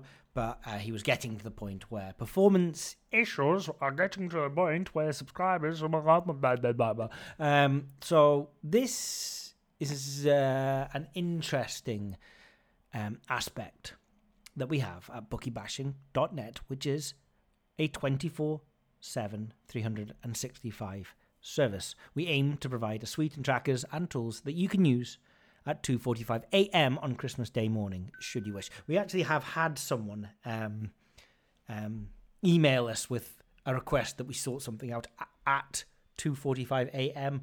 on a Christmas Day morning. I left Duncan to sort that out. Um, and the key objective that we have is to keep everything as up to date and as current as possible. To do this, we use a mixture of service scrapers, feeds, manual entry. Right? It's- not all eggs are in the same basket. Um, now, here's an important thing that you may not know, or you may know, but bookmakers do not want us reading their content, and um, we're their adversary, and they employ large multi-million pound teams, IT teams, who do their best to block us. Um, and they have various tactics up their sleeve. They might change a bit of code on the website so that things just move slightly, and any automatic scraper cannot access it, or they might change a URL, or they might block an IP address that they correctly guess is being used to access their data in a sort of standardized way. This happens all the time. It really does. And when it happens, you might see a William Hill disappear from the tracker, or if we don't quite understand what's happened, like because it's an autonomous bot, it might be still reading data, but that data is stale and from a few minutes ago, or you know, might be an hour ago if it's gone wrong. Occasionally, a whole tracker might go down because something fundamental has shifted somewhere, and we, or you know, Betfair, if we're using them for some fair odds calculation, that API could just be lost, and therefore we've got no fair odds for ever anything in the tracker goes down. And to fix it, we might need to change an IP address, build a new virtual machine, change some code on a scraper. We might not be able to fix it. It might be the bookmaker's fault. They might be down for maintenance. It might be Betfair's fault. It might, if, in fact, we've even had multiple times where the servers that hold bookie bashing go down for maintenance or just go down and they need to get them back up. And it's not even anything to do with the bookmakers or us. It's simply some servers in America where things are held go down. The solution varies depending on whether we can fix it and if we can fix it depending on what the problem is. And often, actually, we run across, we find lots of problems ourselves that no one's even mentioned and we fix them within a few seconds. And there's every chance you, you didn't notice that it even happened, that nobody noticed and we just got it fixed. Sometimes it might take a few minutes. Sometimes we don't know there's a problem until users see it and tell us. That's quite a frequent thing that happens. And occasionally it might take an hour or two if the problem is particularly difficult or if life gets in the way. Look, we've got an IT team of one. Well, we did. We've now hired a new member in the IT team, so we've doubled it to two. But I mean, look, what if um, what if someone's kid is having a hospital appointment? I mean, are we meant to refix a scraper at that point? It- it- because we're 24 7, 365, there has to be sometimes when we're not looking at it. So there's two things. We're not looking at it all the time, and also we don't know about the problems until somebody tells us. And it's the nature of the game that we're going to run into problems and be blocked at some point. I mean, our objective is to minimize the downtime and stale odds and we continually invest and reinvest and build and back up solutions to do this. And actually, everything is a lot better than it used to be. We used to have real performance issues with bet trackers and stuff like that, and yeah, we, solutions came. But in terms of bookmakers sort of blocking us out, there's not much we can do about that. We can't stop Betfair going down. We can't stop servers in America going offline and then us needing to reboot everything. If that happens at 4 a.m. in the morning, no one knows. But we might need to reboot everything automatically, and we don't know until we've woken up. And if people access the site before we wake up, what can we do? We've got an IT team of one. You know, these some of these larger betting communities, the odds monkeys, the profit maximizers, the adjudication minimizers. I don't know what they're all called, but they have like teams of twenty plus IT people. I have no idea what they all do. I have no idea what they all do. This is this is kind of a theory that if you employ people that even if they've got nothing to do, they'll find something to do. Anyway, so even with a tiny team compared to that, that's by the way why have, we have so much edge in EV compared to those guys is that we have so much of a smaller community. We couldn't have a community that was as large as them. But we'll never be at a point. We will never be at a point where nothing is stale and nothing is missing 24/7 because of the nature of the bookmakers always trying to block us. All we can do is continue to reinvest, invest, reinvest and do our best to stay live, stay current, and stay on top of anything that drops out without getting too big. We would never want to be at a position where we could have 20 plus IT staff because then the EV, the community would need to be so large that the EV available to people would be dramatically reduced. So, in terms of compensation for members for the performance of the site, it's our assessment that the performance of the site is pretty good. Uh, our uptime is 99%. I mean, you only really hear about it when it goes down. That's the weird thing about downtime, you know? And we provide enough content to cover the cost of a subscription many times over. There's a weird thing about the cost of a subscription, talking about it myself, but in all honesty, it's our assessment that we could multiply it by a number of times. We would lose a few people and we would maintain the core people and we would actually end up having more income like that. Why don't we do that? Because we'd end up with an easy life there. We just have the high rollers. Well, the reason is there is a necessity to have new eyes, new brains, new suggestions coming through the door. Otherwise, we stay um, we stay stale. So we've weighed up the various things about how much we should be charging how big the community should be, and we're trying to get a good balance of um, decay, new people coming through. You know, we know that people would stay at three nine nine. We probably a month. We um, we've been told that people would stay at three nine nine a month. We probably would get no one new through the door, so we'd have a little bit of decay to deal with there. But then our income would go up. It's a very very. But then we've got no new ideas. It's a very very difficult sort of balancing act to get.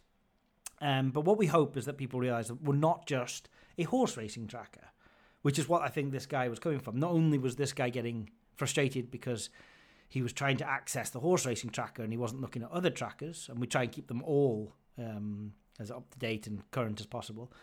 Um, but we suspect he was probably doing it on behalf of a group of people he was passing the information on to, and they were getting upset with him, which is why he was getting upset. In which case, we've got no sympathy, you know, because you're just reselling our data, mate. No proof that that's happening, but it was kind of the way that it came across like that. But we are so much more um, than that. And one of the things that I haven't really gone into, but I think it was covered enough over at SBC, if you listen to any of their podcasts, was the whole episode with um, 10bet on both the um, we, uh, the bookie bashing golf tracker. We used it for the weekly options. It was just such huge EV then. And over at weekly golf value. The thing about the golf is that you're waiting for the diamond. The diamond is the big EV guy at high odds that you don't have to stake very much on. You know, when they win at low EV, that's fine. But if you're Kelly staking that, it doesn't make much difference. It's when these, you know, it's 100.1 for show and 140% for dough. That's what the EV is. And this was a huge, big 140% plus guy, Trey Mullinax.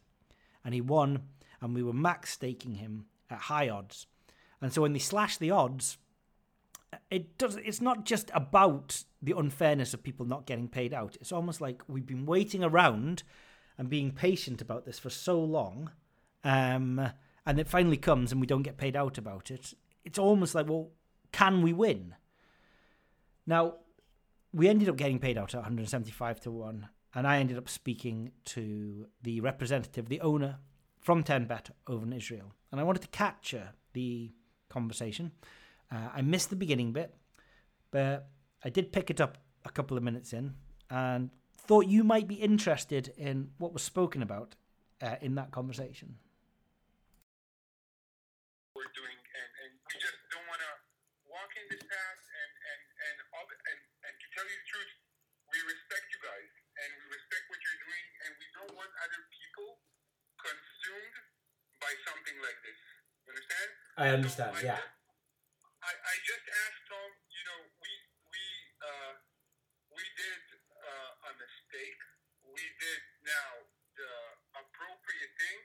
I hope that you know you respect us and and and don't make a mockery out of us. No, no, well, I, I, no, I, I, I very much admire that you're able to put your, your hands up and admit the mistake. Um, uh, we we have in the past um, come across obvious mistakes, and we have gone out of our way to avoid them because I don't want to be in the business of you know a, a bet goes up at ten to one, the price is is available at hundred to one. That that should be ten to one. We would very much sympathise with the bookmaker, and we understand that mistakes happen. We looked at this. We didn't think it was a mistake. I think Bet three six five being at one hundred and fifty to one was leading us to that decision. Our own maths made it about one hundred and forty five, and we often see Tom, we often see about You know what? I'm Yeah. telling you the truth. yeah the information that we received. Look, we canceled. No, we sorry, we didn't cancel.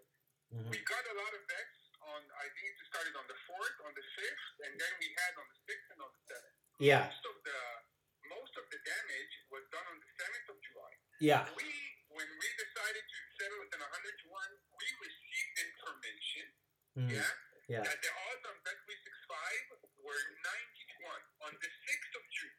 This is the information that we received uh, uh, uh, uh, again with other bookmakers. okay okay In the last, yesterday, when we started receiving some more information, yeah and, and by the way, it doesn't correspond to 151. Bet 365, for sure, we're not 151 on the 7th of July.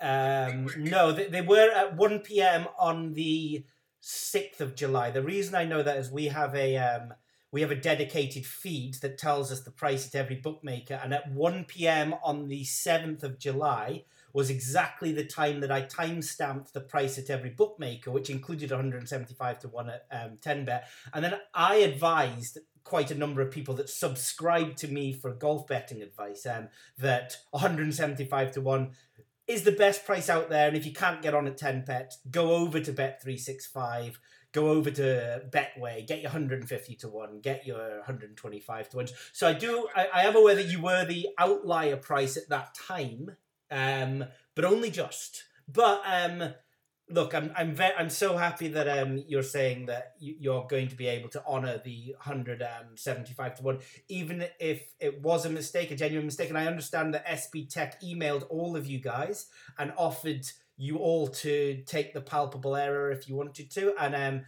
Uh, I, I think the rest of the people that subscribed to SBTech declined the offer. I can understand why 10bet took it because I didn't raise Sport Nation or Red Zone Sport in any of my tipping. So I think I pushed a lot of people in your direction, and you you took a hit on the li- li- liability. And I've learned my lesson on that. I'm no longer going to uh, push out a single bookmaker. You know? have to tell you something. Tom, Okay. Yeah, we we're an established bookmaker. Blah blah blah blah blah. Yeah. blah. I won't tell you. You know, we're in the industry. We have good financial situation, but you know, we're not. You understand? And uh, it's uh, if you cannot recommend people to come to us on these mistakes, I would. Uh, you know, it's up to you. It's a free. You're free to do, but I would appreciate it. For us, you know, we lost a lot of money on this customer. I'm sure. I'm sure it may be a million. I'm sure. we lost a lot of money and, and you know we're trying to to be good with customers pay them quickly do their life easy give them good odds Hmm. you know i'm telling you from the backdrop when when a lot of things like this happen to you you start you i don't want to start being uh, protective you understand Yeah. you don't want to be protective you don't want to look at customers withdrawals and say no let you want to be you know when you want to give people a good experience so you know, you can recommend us, but don't forget, we're not Betway. We're not Bet365. We're Yeah. not these guys. We're, we're a small operation. We're trying to give the best service possible Mhm. to the people. This is why, by the way, this is why it's easy for me to admit that we were wrong Yeah. and say, you know, it, it's not us. You understand? It's not. It's not the kind of business that we do. And even if we can do Hmm. even if we can defend something like this, we don't want to do that. You understand? Sure. So, Tom, really, I appreciate Perfect. what you're doing for these people. Really, I think it's Now, th- th- this um, this may be out of your hands. I understand that you may have taken the decision to sort of um, zero liability all bets from the accounts of people that were on this. Look, we're not arbitrage players. We don't even seek out mistakes or top price. We are just almost everyone that was on this. They just follow me for golf bet tipping advice, and the rest of their bets they're probably really good for you. My advice to you would be to have a look at who you've restricted and see if really that needs to be the decision moving forward. As I say, from 10 bet golf, I, I have removed all references to 10 bet from my selections you know what, this week. You know, know. what was weird? You Yeah. Know what? You know, I have a daily profit loss report. Okay. Yeah. It Yeah. runs, it runs, it runs twice a day. It's between us. It Yeah. runs at 12 at, mi- at midnight. Uh, I know it runs at 10 p.m. UK time, Yeah. and and, and then I see it at like 12 Israel time, and then in the morning you get the last two hours. You get the P&L for the previous day until 12 p.m. UK time. At at uh, at 10 p.m. UK time, I was looking at the report. We were winning money that day. Everything, you know, normal, etc. I wake up in the morning. I see such a figure that I'm, I, I said, "Wow, it's interesting. Maybe I don't know. Let, let's see what happens here." I look into the gaming activity where I can see all, the winning bets last night from 10 to 12. I see a bunch of people, but a lot of people, and you see the turnover. You see deposit amount 100, turnover 150, winnings 2, 3, 5, 7, 8, one after the other. I'm talking to you about tens, if not hundreds. Now, these are not people, these are just people that came in, made a deposit of 100, made a rollover of maybe 50 over 100, and then they took that. It's not people that even bet with you, you understand? Yeah of the people, very few of them. So the original, the original, when we looked at it, we were saying, you know, all these people didn't come for us for just because we're we're ten bets, right? They didn't come. They came for a reason. There is probably something here. And then, you know, it also affected the decision because we saw such a mass of people that we never had a relationship with. All they did was do a small deposit, and you look and they're they're they want to withdraw their money, which is perfectly fine. It's their money. But this was also what raised the flag that, you know, it- it's not by chance that so many people came to us that on the 7th of July and placed this, uh, and placed this specific bet on this golf player. But again, we made a mistake.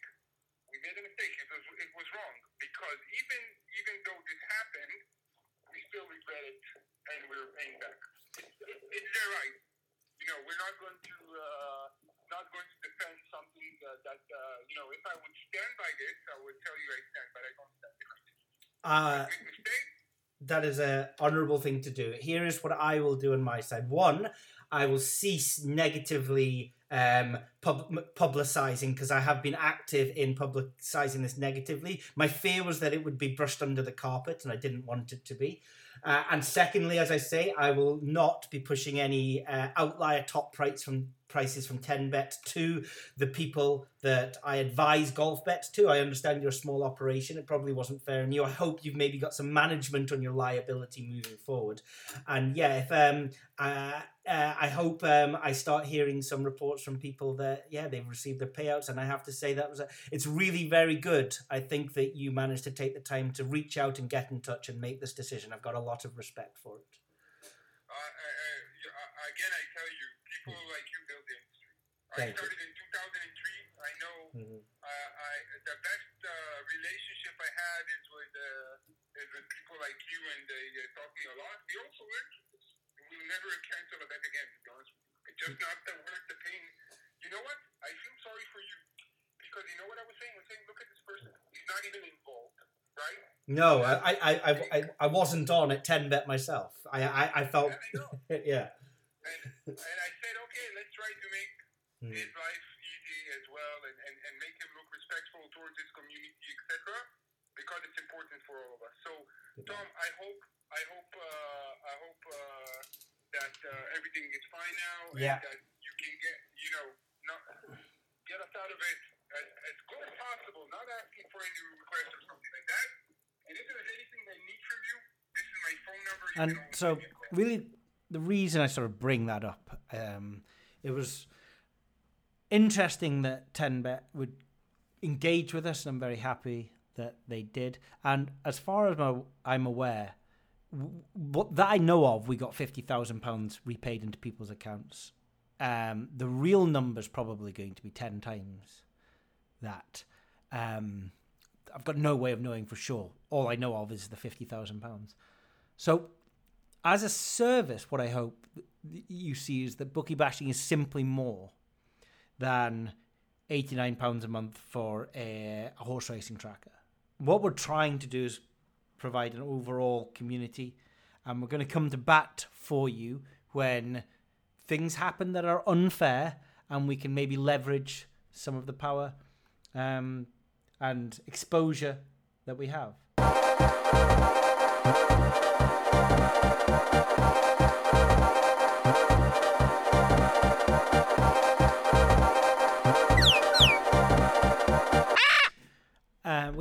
Marketing girl, lady. Are we allowed to say girl? Um, we have a marketing lady at Bookie Bashing, and she wrote a blog over the summer whilst we were away. Um, now, uh, the marketing lady is an expert in marketing and various marketing, social media marketing, marketings, um, and she knows a bit about sports and sports betting and stuff like that. Um, but um, this was meant to be a little informal. It was just something really to tie us over, tweet out. It was kind of for fun. Do you remember fun? Do you remember the fun? Look back, think about when you were a child, you were having the fun, and try and remember those times. That's kind of what we were doing. We're having a bit of fun. This blog was called Professional Gamblers History's Biggest Winners or Losers. Um, and um, she sort of made a list of the top biggest losses and um, wins from googling around and, and and seeing who she could find.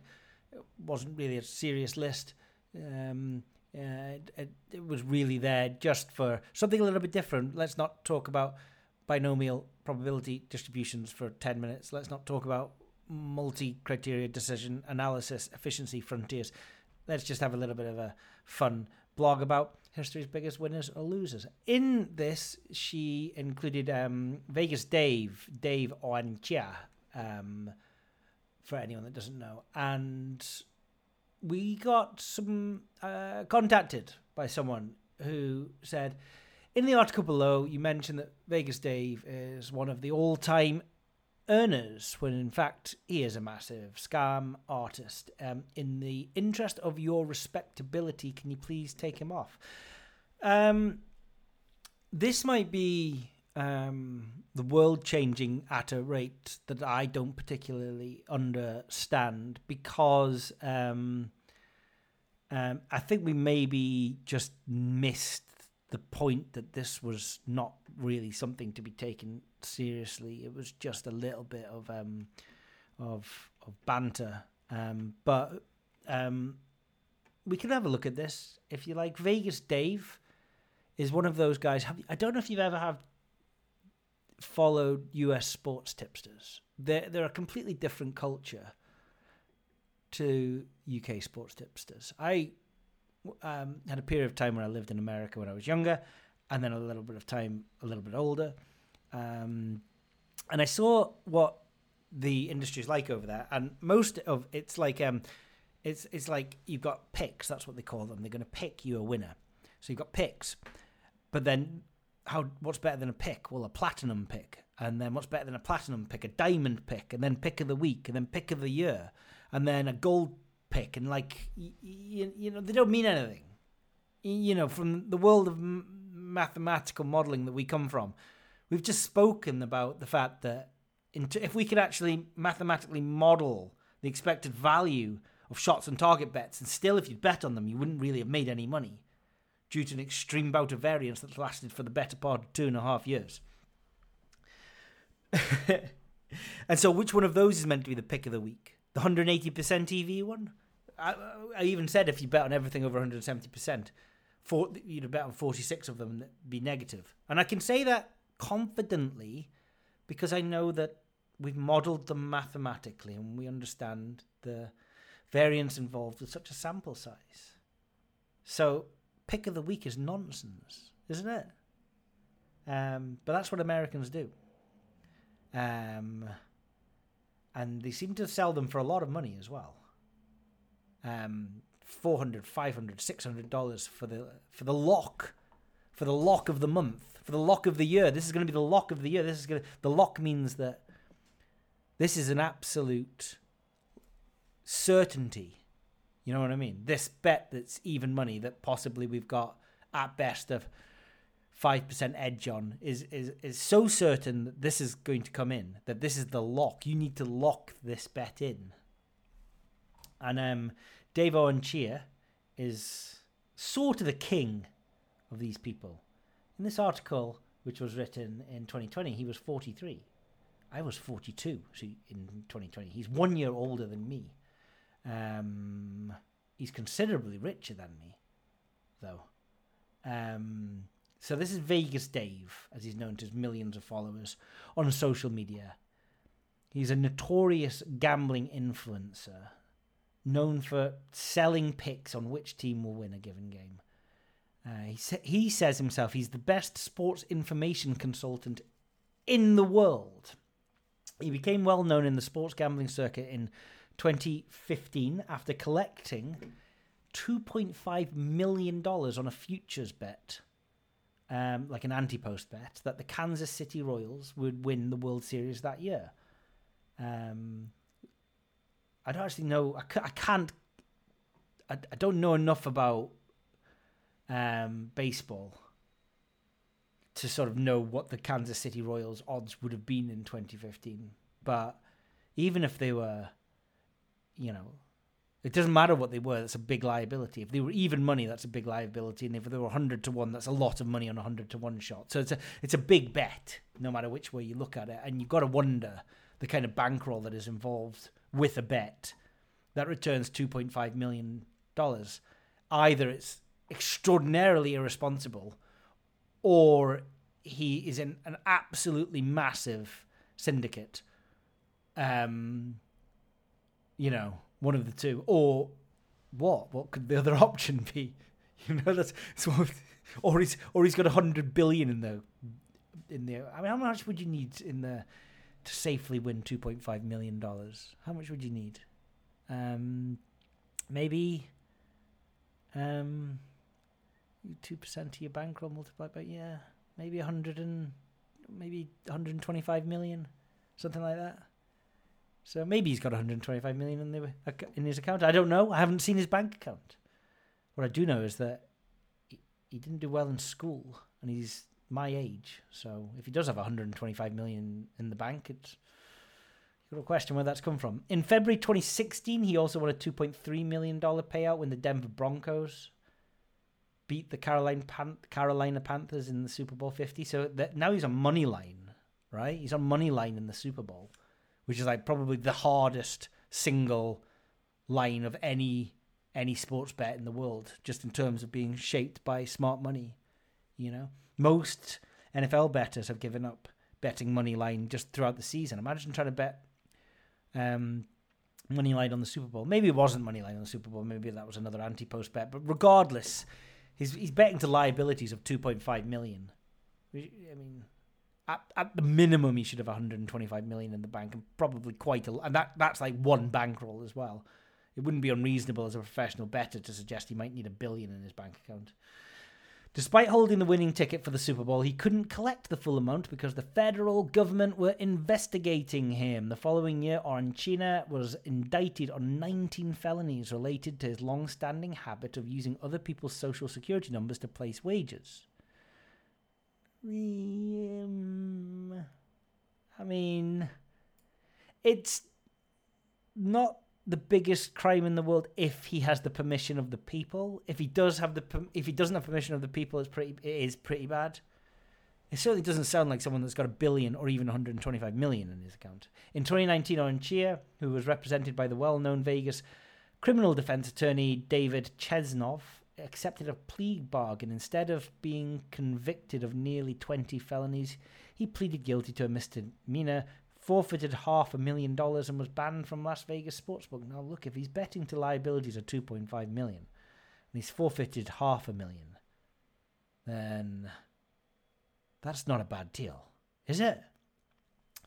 Those legal troubles led Vegas Dave to press his luck in the lucrative world of memorabilia. When they banned me from sports, my vision was clear: sports cards. So he, um, he's been selling very expensive sports cards for millions of dollars or just trying to get a different edge to tell you the truth i'm not that interested in the um the sports car stuff what i am interested in is how he persuaded people he was a winning sports better. I mean those that follow his social media posts and pay for his picks and his locks will find a world of braggadocio and shoddy maths. Um Every single day via Instagram live streams, Oancea entices gamblers to buy his advice with directions on how to place straight bets and multi bet parlays, ranging from the $199 daily card to a big $995 game of the week.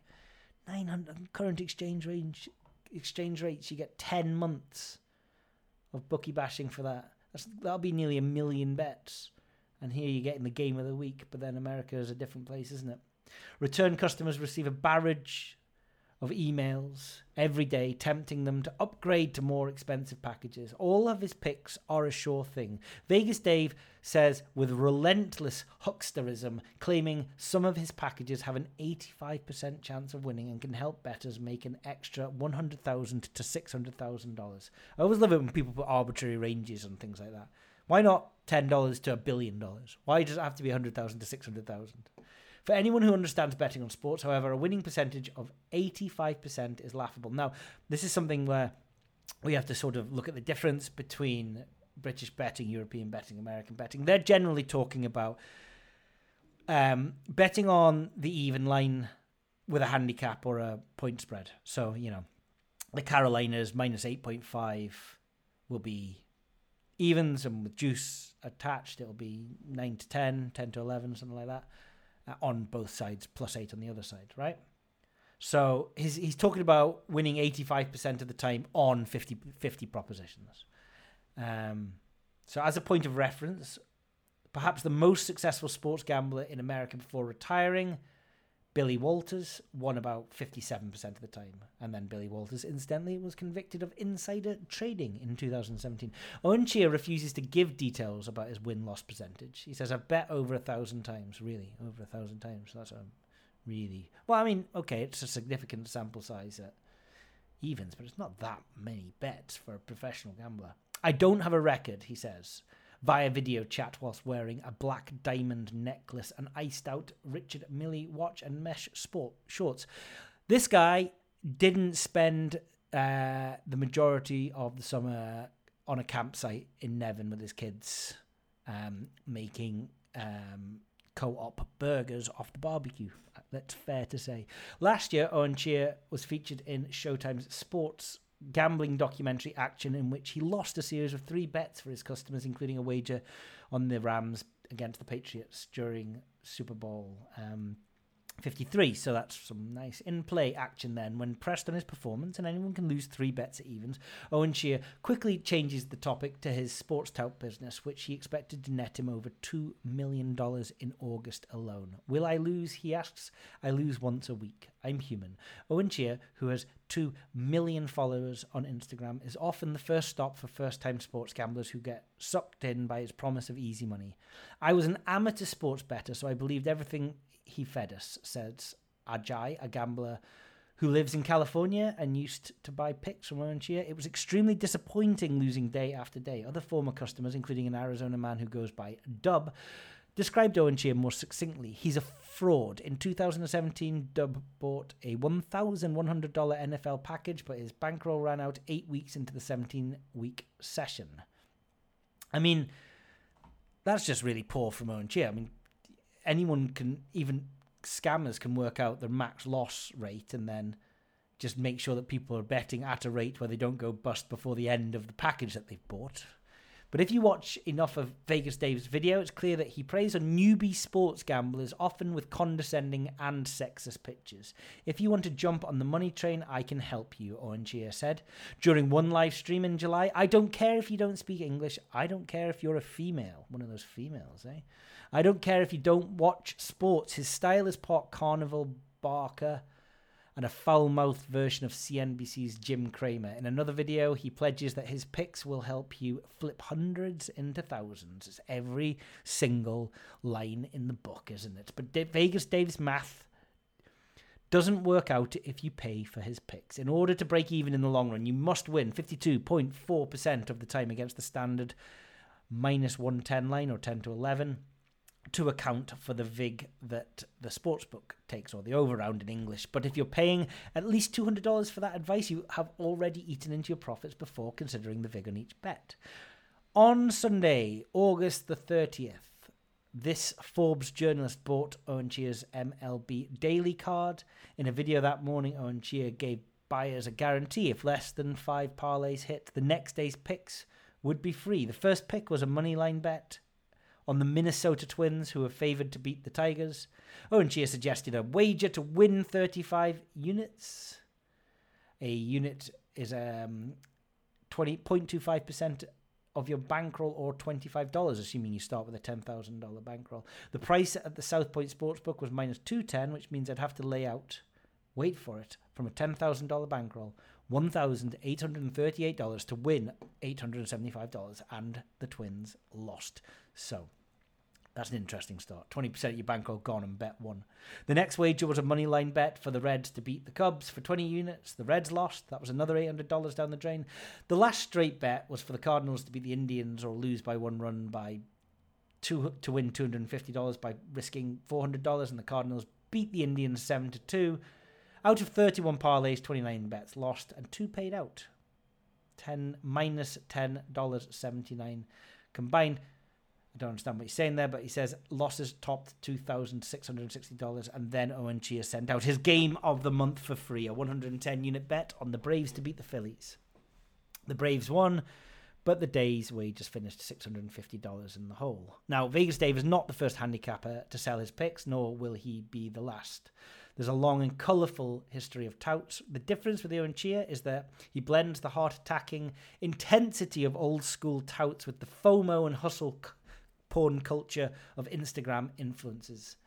If you spend enough time scrolling through Dave, Vegas Dave's social media posts, you will start to feel like the only thing standing in your way from sitting courtside at the Lakers game with your girlfriend and three Birkin bags, as Vegas Dave did in 2019, is his advice on who will win tomorrow night. Most if not all professional bettors are number crunching stat addicts. Rufus Peabody, a professional gambler who studied economics at Yale and specializes in golf bets, created his own computer models to find inefficiencies in the market. But Vegas Dave, who has a high school education, says he doesn't mess with maths and claims he was born with a talent to predict games.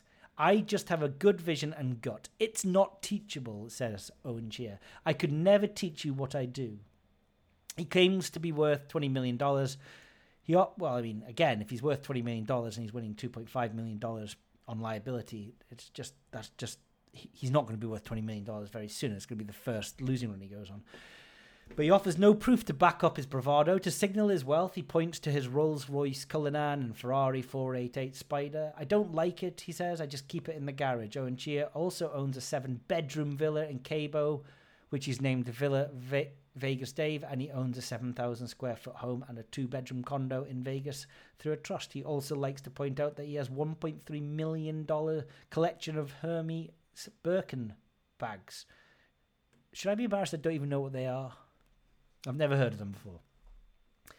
Um, in April 2019, he bought a very rare uh, diamond Birkin for half a million dollars, um, making it the most expensive Birkin ever sold.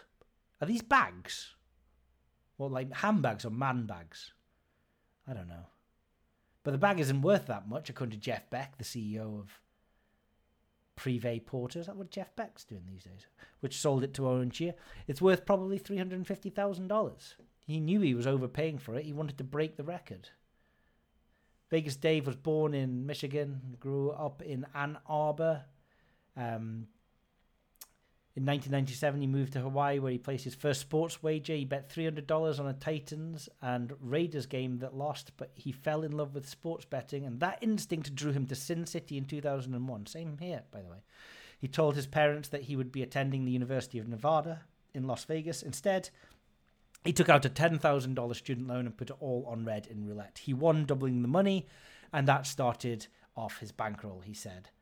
Uh, that winning streak wouldn't last long. Within a year, he filed for voluntary p- petition for personal bankruptcy. He had just $820 in assets, including $20 in cash. He then started placing bets at sportsbook like the Westgate under phony social security numbers as early as 2007. By 2010, his home was foreclosed upon and sold, and months later he was arrested for driving under the influence. In 2013, a cop caught him with a bag of white powdery substance at Vegas Cosmopolitan Hotel, a police report says. Oh, no. and the state eventually dismissed the case in 2016. The same night he lost a million dollars on a UFC night. That must have been the um, McGregor fight, surely, wasn't it? He got into a physical altercation with his girlfriend, which led to a domestic battery charge. The charge was reduced to disorderly conduct after he completed counselling. When asked about the incident today, he says it's all false. Um, this guy is not the best handicap in the world. And you know what? I said at the beginning of this, the world is changing. And we were just writing that blog for fun. Um, and I knew that Vegas Dave was a bit of a Jack the Lad and not somebody that I could relate to, and Bookie Bashing could relate to. It's completely different worlds. And I knew that our marketing girl had put him in, and I didn't care.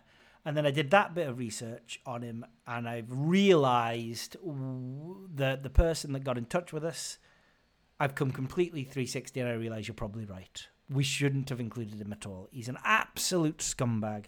He wasn't worthy of mention. It's not the fault of the marketing lady at Bookie Bashing. It is my fault. I should have done a little bit more research and reading into this guy. I just thought he was like a scamster. I didn't realize he was a scamster hamster. I didn't realize he was um or, or more of this awful sort of fraudulent drug taking girlfriend beating show offy behavior. And for that reason um we did take him off the blog. And yeah we you were right and we were wrong. So um uh, don't be like Vegas Dave. And uh, that's the lesson that we're all going to take out of that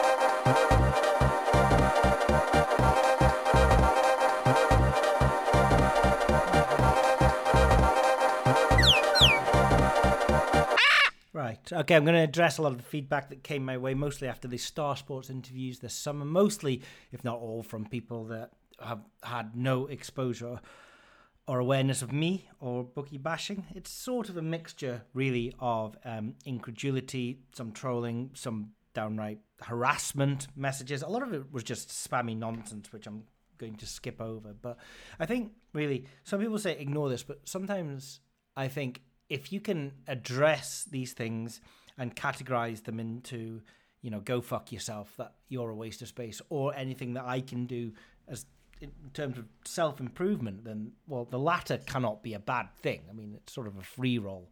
Either you get better or nothing changes. I can't see how it would make you worse. So, um, the first um, was from Colin Duffy, who said, um, These fuckers, and these fuckers is me and the bookie bashing team, these fuckers have stripped every ounce of enjoyment out of having a punt these days. Where was all the character gone that the game was built on? Uh, and then, secondly, um, um, he says, um, The game used to be run by people, for people who genuinely loved the theatre of sports racing and betting on sports and racing. Now we have all we have are bot heads sitting in darkened rooms, stripping the juice out of the last le- lemon. That wasn't meant as a metaphor. Um, it's just asset stripping of the working classes. I know William Hill wouldn't have been an advocate. Right. Okay. So just a few things on this. That's interesting, isn't it? Um, we've stripped every ounce of enjoyment out of having a punt these days. I wouldn't say that I have stripped every ounce of enjoyment out of people having a punt these days. If he means that he's been restricted more, I don't think that that's got anything to do with me. I don't know why he would think as well that that's got anything to do with me.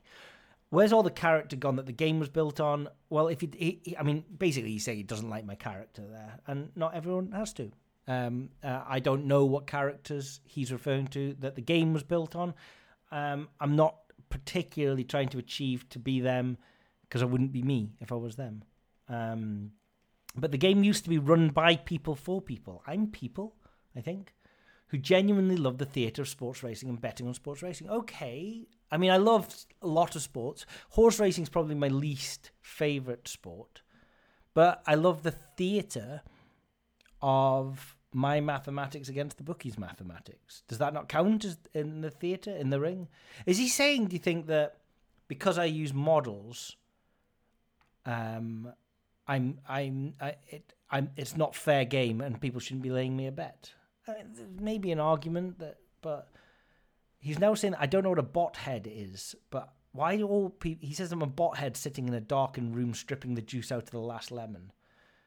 Why do all people always, actually? I am now sitting in a darkened room. But that's because it's really bright outside in the middle of summer and I'm doing the podcast. But I don't often sit in a darkened room. People have an infatuation that I either sit in a darkened room or my mum's house. Someone said to me recently, um, I love that you say that you're a we, like you're some big organization when you're just some kid um, sat in his back room of his mum's house. I mean, I moved out of my mum's house 25 years ago, 26 years ago, although my mum does make a very good sticky toffee pudding, which would be a reason to move back. Um, it's interesting that people think that we're always in darkened rooms. You know, I literally spent the entire summer outside on a surfboard. Um, I, it's just asset stripping of the working classes. That's where that's the one that I was a little bit bothered by, because we're not asset stripping the working classes. What does he mean by that? The bookmakers are asset stripping. Asset stripping mean taking money off. They're taking money off the working classes. We're taking money off the bookmakers. The bookmakers aren't the working classes, so he's wrong then. I now only think that is he referring to me as some sort of um, tipster who's a sham tipster who takes money off people and they don't know any better. Is that what he's referring to? If he is, he's just completely got me wrong. I think so. That was an interesting one to read. Um, I'm a professional batty boy. Um, that's underneath professional gambler. I didn't choose professional gambler under there. I think I, I sort of said could I bookie bashing founder, but then gave three or four or odds compiler or odds modeler. So he's taken professional gambler and turned it into professional batty boy. Uh, your dad's a paedophile. That was on my daughter, a picture of my daughter on the Facebook page. So these are just like general harassment, people waste of time. Someone just said nice glasses. What does that even mean? I, I, I had sunglasses with me because it was a sunny day. And someone said nice rings. I mean, okay. Well, th- thanks for the nice rings. Um, this guy's after timing on Mullinax. He's describing him via his stats as if he's the second coming, like Jesus, I guess. Um, after timing on Mullinax is an interesting one because the bet was emailed out to everyone um, at 12 p.m. or 1 p.m. on the Wednesday before the event. If you weren't on the email list, it was isolated as a top bet on a live tracker for the Barbasol on a web page for everyone to see. You know, that's got a subscription to Bookie Bashing. And we took it off the tracker and put it on a page for 36 hours for everyone to see from there before the event. So it's like, it's almost like the opposite of after timing. Like after timing is when you win a bet and then you tell everyone that you were on the bet after it won. But we told everyone we were on the bet before it won on three different mediums. I mean, so that one was a really odd one when I was accused of after timing on Mully, um, Mullinax. This guy looks l- more lit up than a lit up more than a fairground. yeah, I know. I don't like how I came across in the Q and A's. I don't. He's a coke head for sure. All right. Well, I mean, I've got two young kids, so if that's how you think I spend my evenings at home, I mean, even if I was, so what? It's 2022. It's like who cares? I live my life. You live life, your life. If you if you're a cokehead, I'm not gonna hold that against you. You do what you do. You. Maybe he has had a strong coffee and some decongestant right in both parts, and needs to bag the lemmings to pay for his drug habit. There you go. I need to bag the lemmings to pay for my drugs habit. This one was liked by seven people, and it was just the word Muppet. How did seven people like just the word Muppet on the video of me? Um, he's full of shit. Um, you're full of shit, so fuck you. Joker him, all right. Touches his nose too much for my liking. I know, I'm aware. I was. Do you know what? I was nervous. I was nervous being of like a video that just filmed my face. I don't do a lot of that, and so I touched my nose a lot. Um, brilliant set of interviews and questions and answers. This guy really knows his stuff. Thank you. That's thanks very much. And but then um, a reply to that was the guy has never bet a tenner in his sad life. it's got four likes. The guy who was complimentary to me got two likes. Um, what does KIR mean, by the way? Fanny better KIR. I don't know what KIR means. Weirdo gets all his friends, fam, to comment. No one cares, someone says. Someone's actually taking the time out to post no one cares. Um, when you asked him how many of his followers use his site to make a living from gambling, he touched his nose whilst replying, "Now that is a tell." Interesting. I mean, what am I? Ma- what, what am I doing? I'm. Um, didn't I say I did? I, I thought I, I haven't looked back, but didn't I say I didn't know? So if I'm lying that I didn't know, does that mean that I did know? I mean, I honestly don't know. I know there are a few because I know them personally. I mean, I touched my nose. I used to play poker, looking out for people touching their noses, so I, un- I do understand the body language thing there. I'm going to have to improve my appearance and my behaviour on videos, I think. I, okay, I'll, I'm going to look out for that. The waving of the arms, the being lit up more than the fairground, and the touching my nose. Can we have some figures? You're not getting rich on 5% ROI. That's one where I think that you, I discussed on that earlier, you're showing up um, your lack of knowledge when you post something like that. Someone posted 130 bet slip um, copy and paste, just like random bets. And the reason they did that was to flood out any of the comments that people left, which was quite sad because a couple of people had left some nice comments and then they were just lost in the overall the in the overall spam. Um, as always on Star Sports, some failed gambler thinking he's God. Um, I think I put a lot of work into trying not to come across as arrogant. So I th- I- that's what I think anyway. Anyone who uses their hands to make a point too much is a sign of bullshit and a big red flag for me. Yeah, okay. I'm aware I use my hands a lot, and I, I'm going to work on that. Okay. Followed by like another 130 random comments. Good stuff on here. Best description of EV I've heard.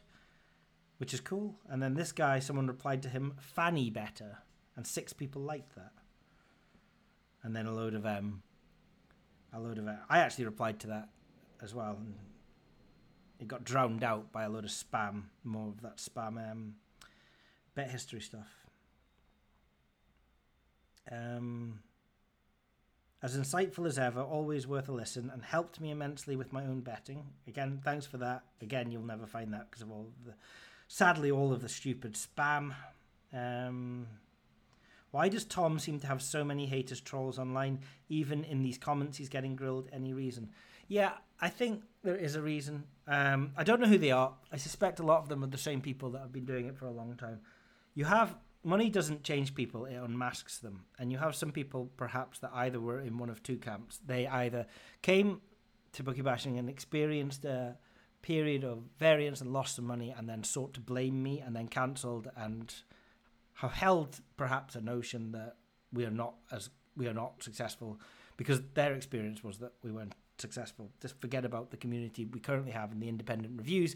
They had a series of bets that lost, and therefore they think that we're lost, and and they think they feel the need to attack us before that. Either that, or um, we've had some people definitely in the past, but more so when we used to charge a token amount of ten pounds a month, and they said, um, um, you've got to close the doors, you've got to stop people coming in, um, you've got to give this information to us, but not to other people. And we would always say we were, were not going to do that, and they would get very angry because they would want this pie, the largest slice of the pie, for themselves. And um, I suspect a lot of the people over time that we've blocked on various platforms that give us shit and we have no control over the Star Sports interviews, they come along and because they got angry that the edge either disappeared or they had to share a bit of the edge with other people and we didn't just share it with them, then they felt the necessity to bring us down. I think so. I think that's why we have so many haters, trolls. Also, I think a lot of it might just be the same person on loads of different accounts. You know what I mean? So um, that was generally the feedback. There's a little bit to learn there. Most of it is that um, people are idiots generally and negative. Um, and if you can focus on the good things um, and really like, I think something that I learned over the summer is just like focus on the stuff that affects you and the people around you and really just try and spend your time improving that close circle. And if you can do that, then the rest of the stuff that exists outside of the circle, at least it shouldn't matter. It doesn't mean that it's not going to matter. It doesn't affect you or anything like that. But that was really that was all important to me. It sounds a bit stupid. What do you want to do when you grow up? Be happy. But kind of, if you sort of break that down, that really is all there is. Definitely more so than some accountancy course or being a fanny better. Whatever it is that you're doing this weekend, if you want to pay, you're probably not betting on football or golf or horse racing if you want to pay your respects to Her Majesty, you do you. If you don't want to pay your respects to Her Majesty, you do you. Um, a little bit more content, edges, and all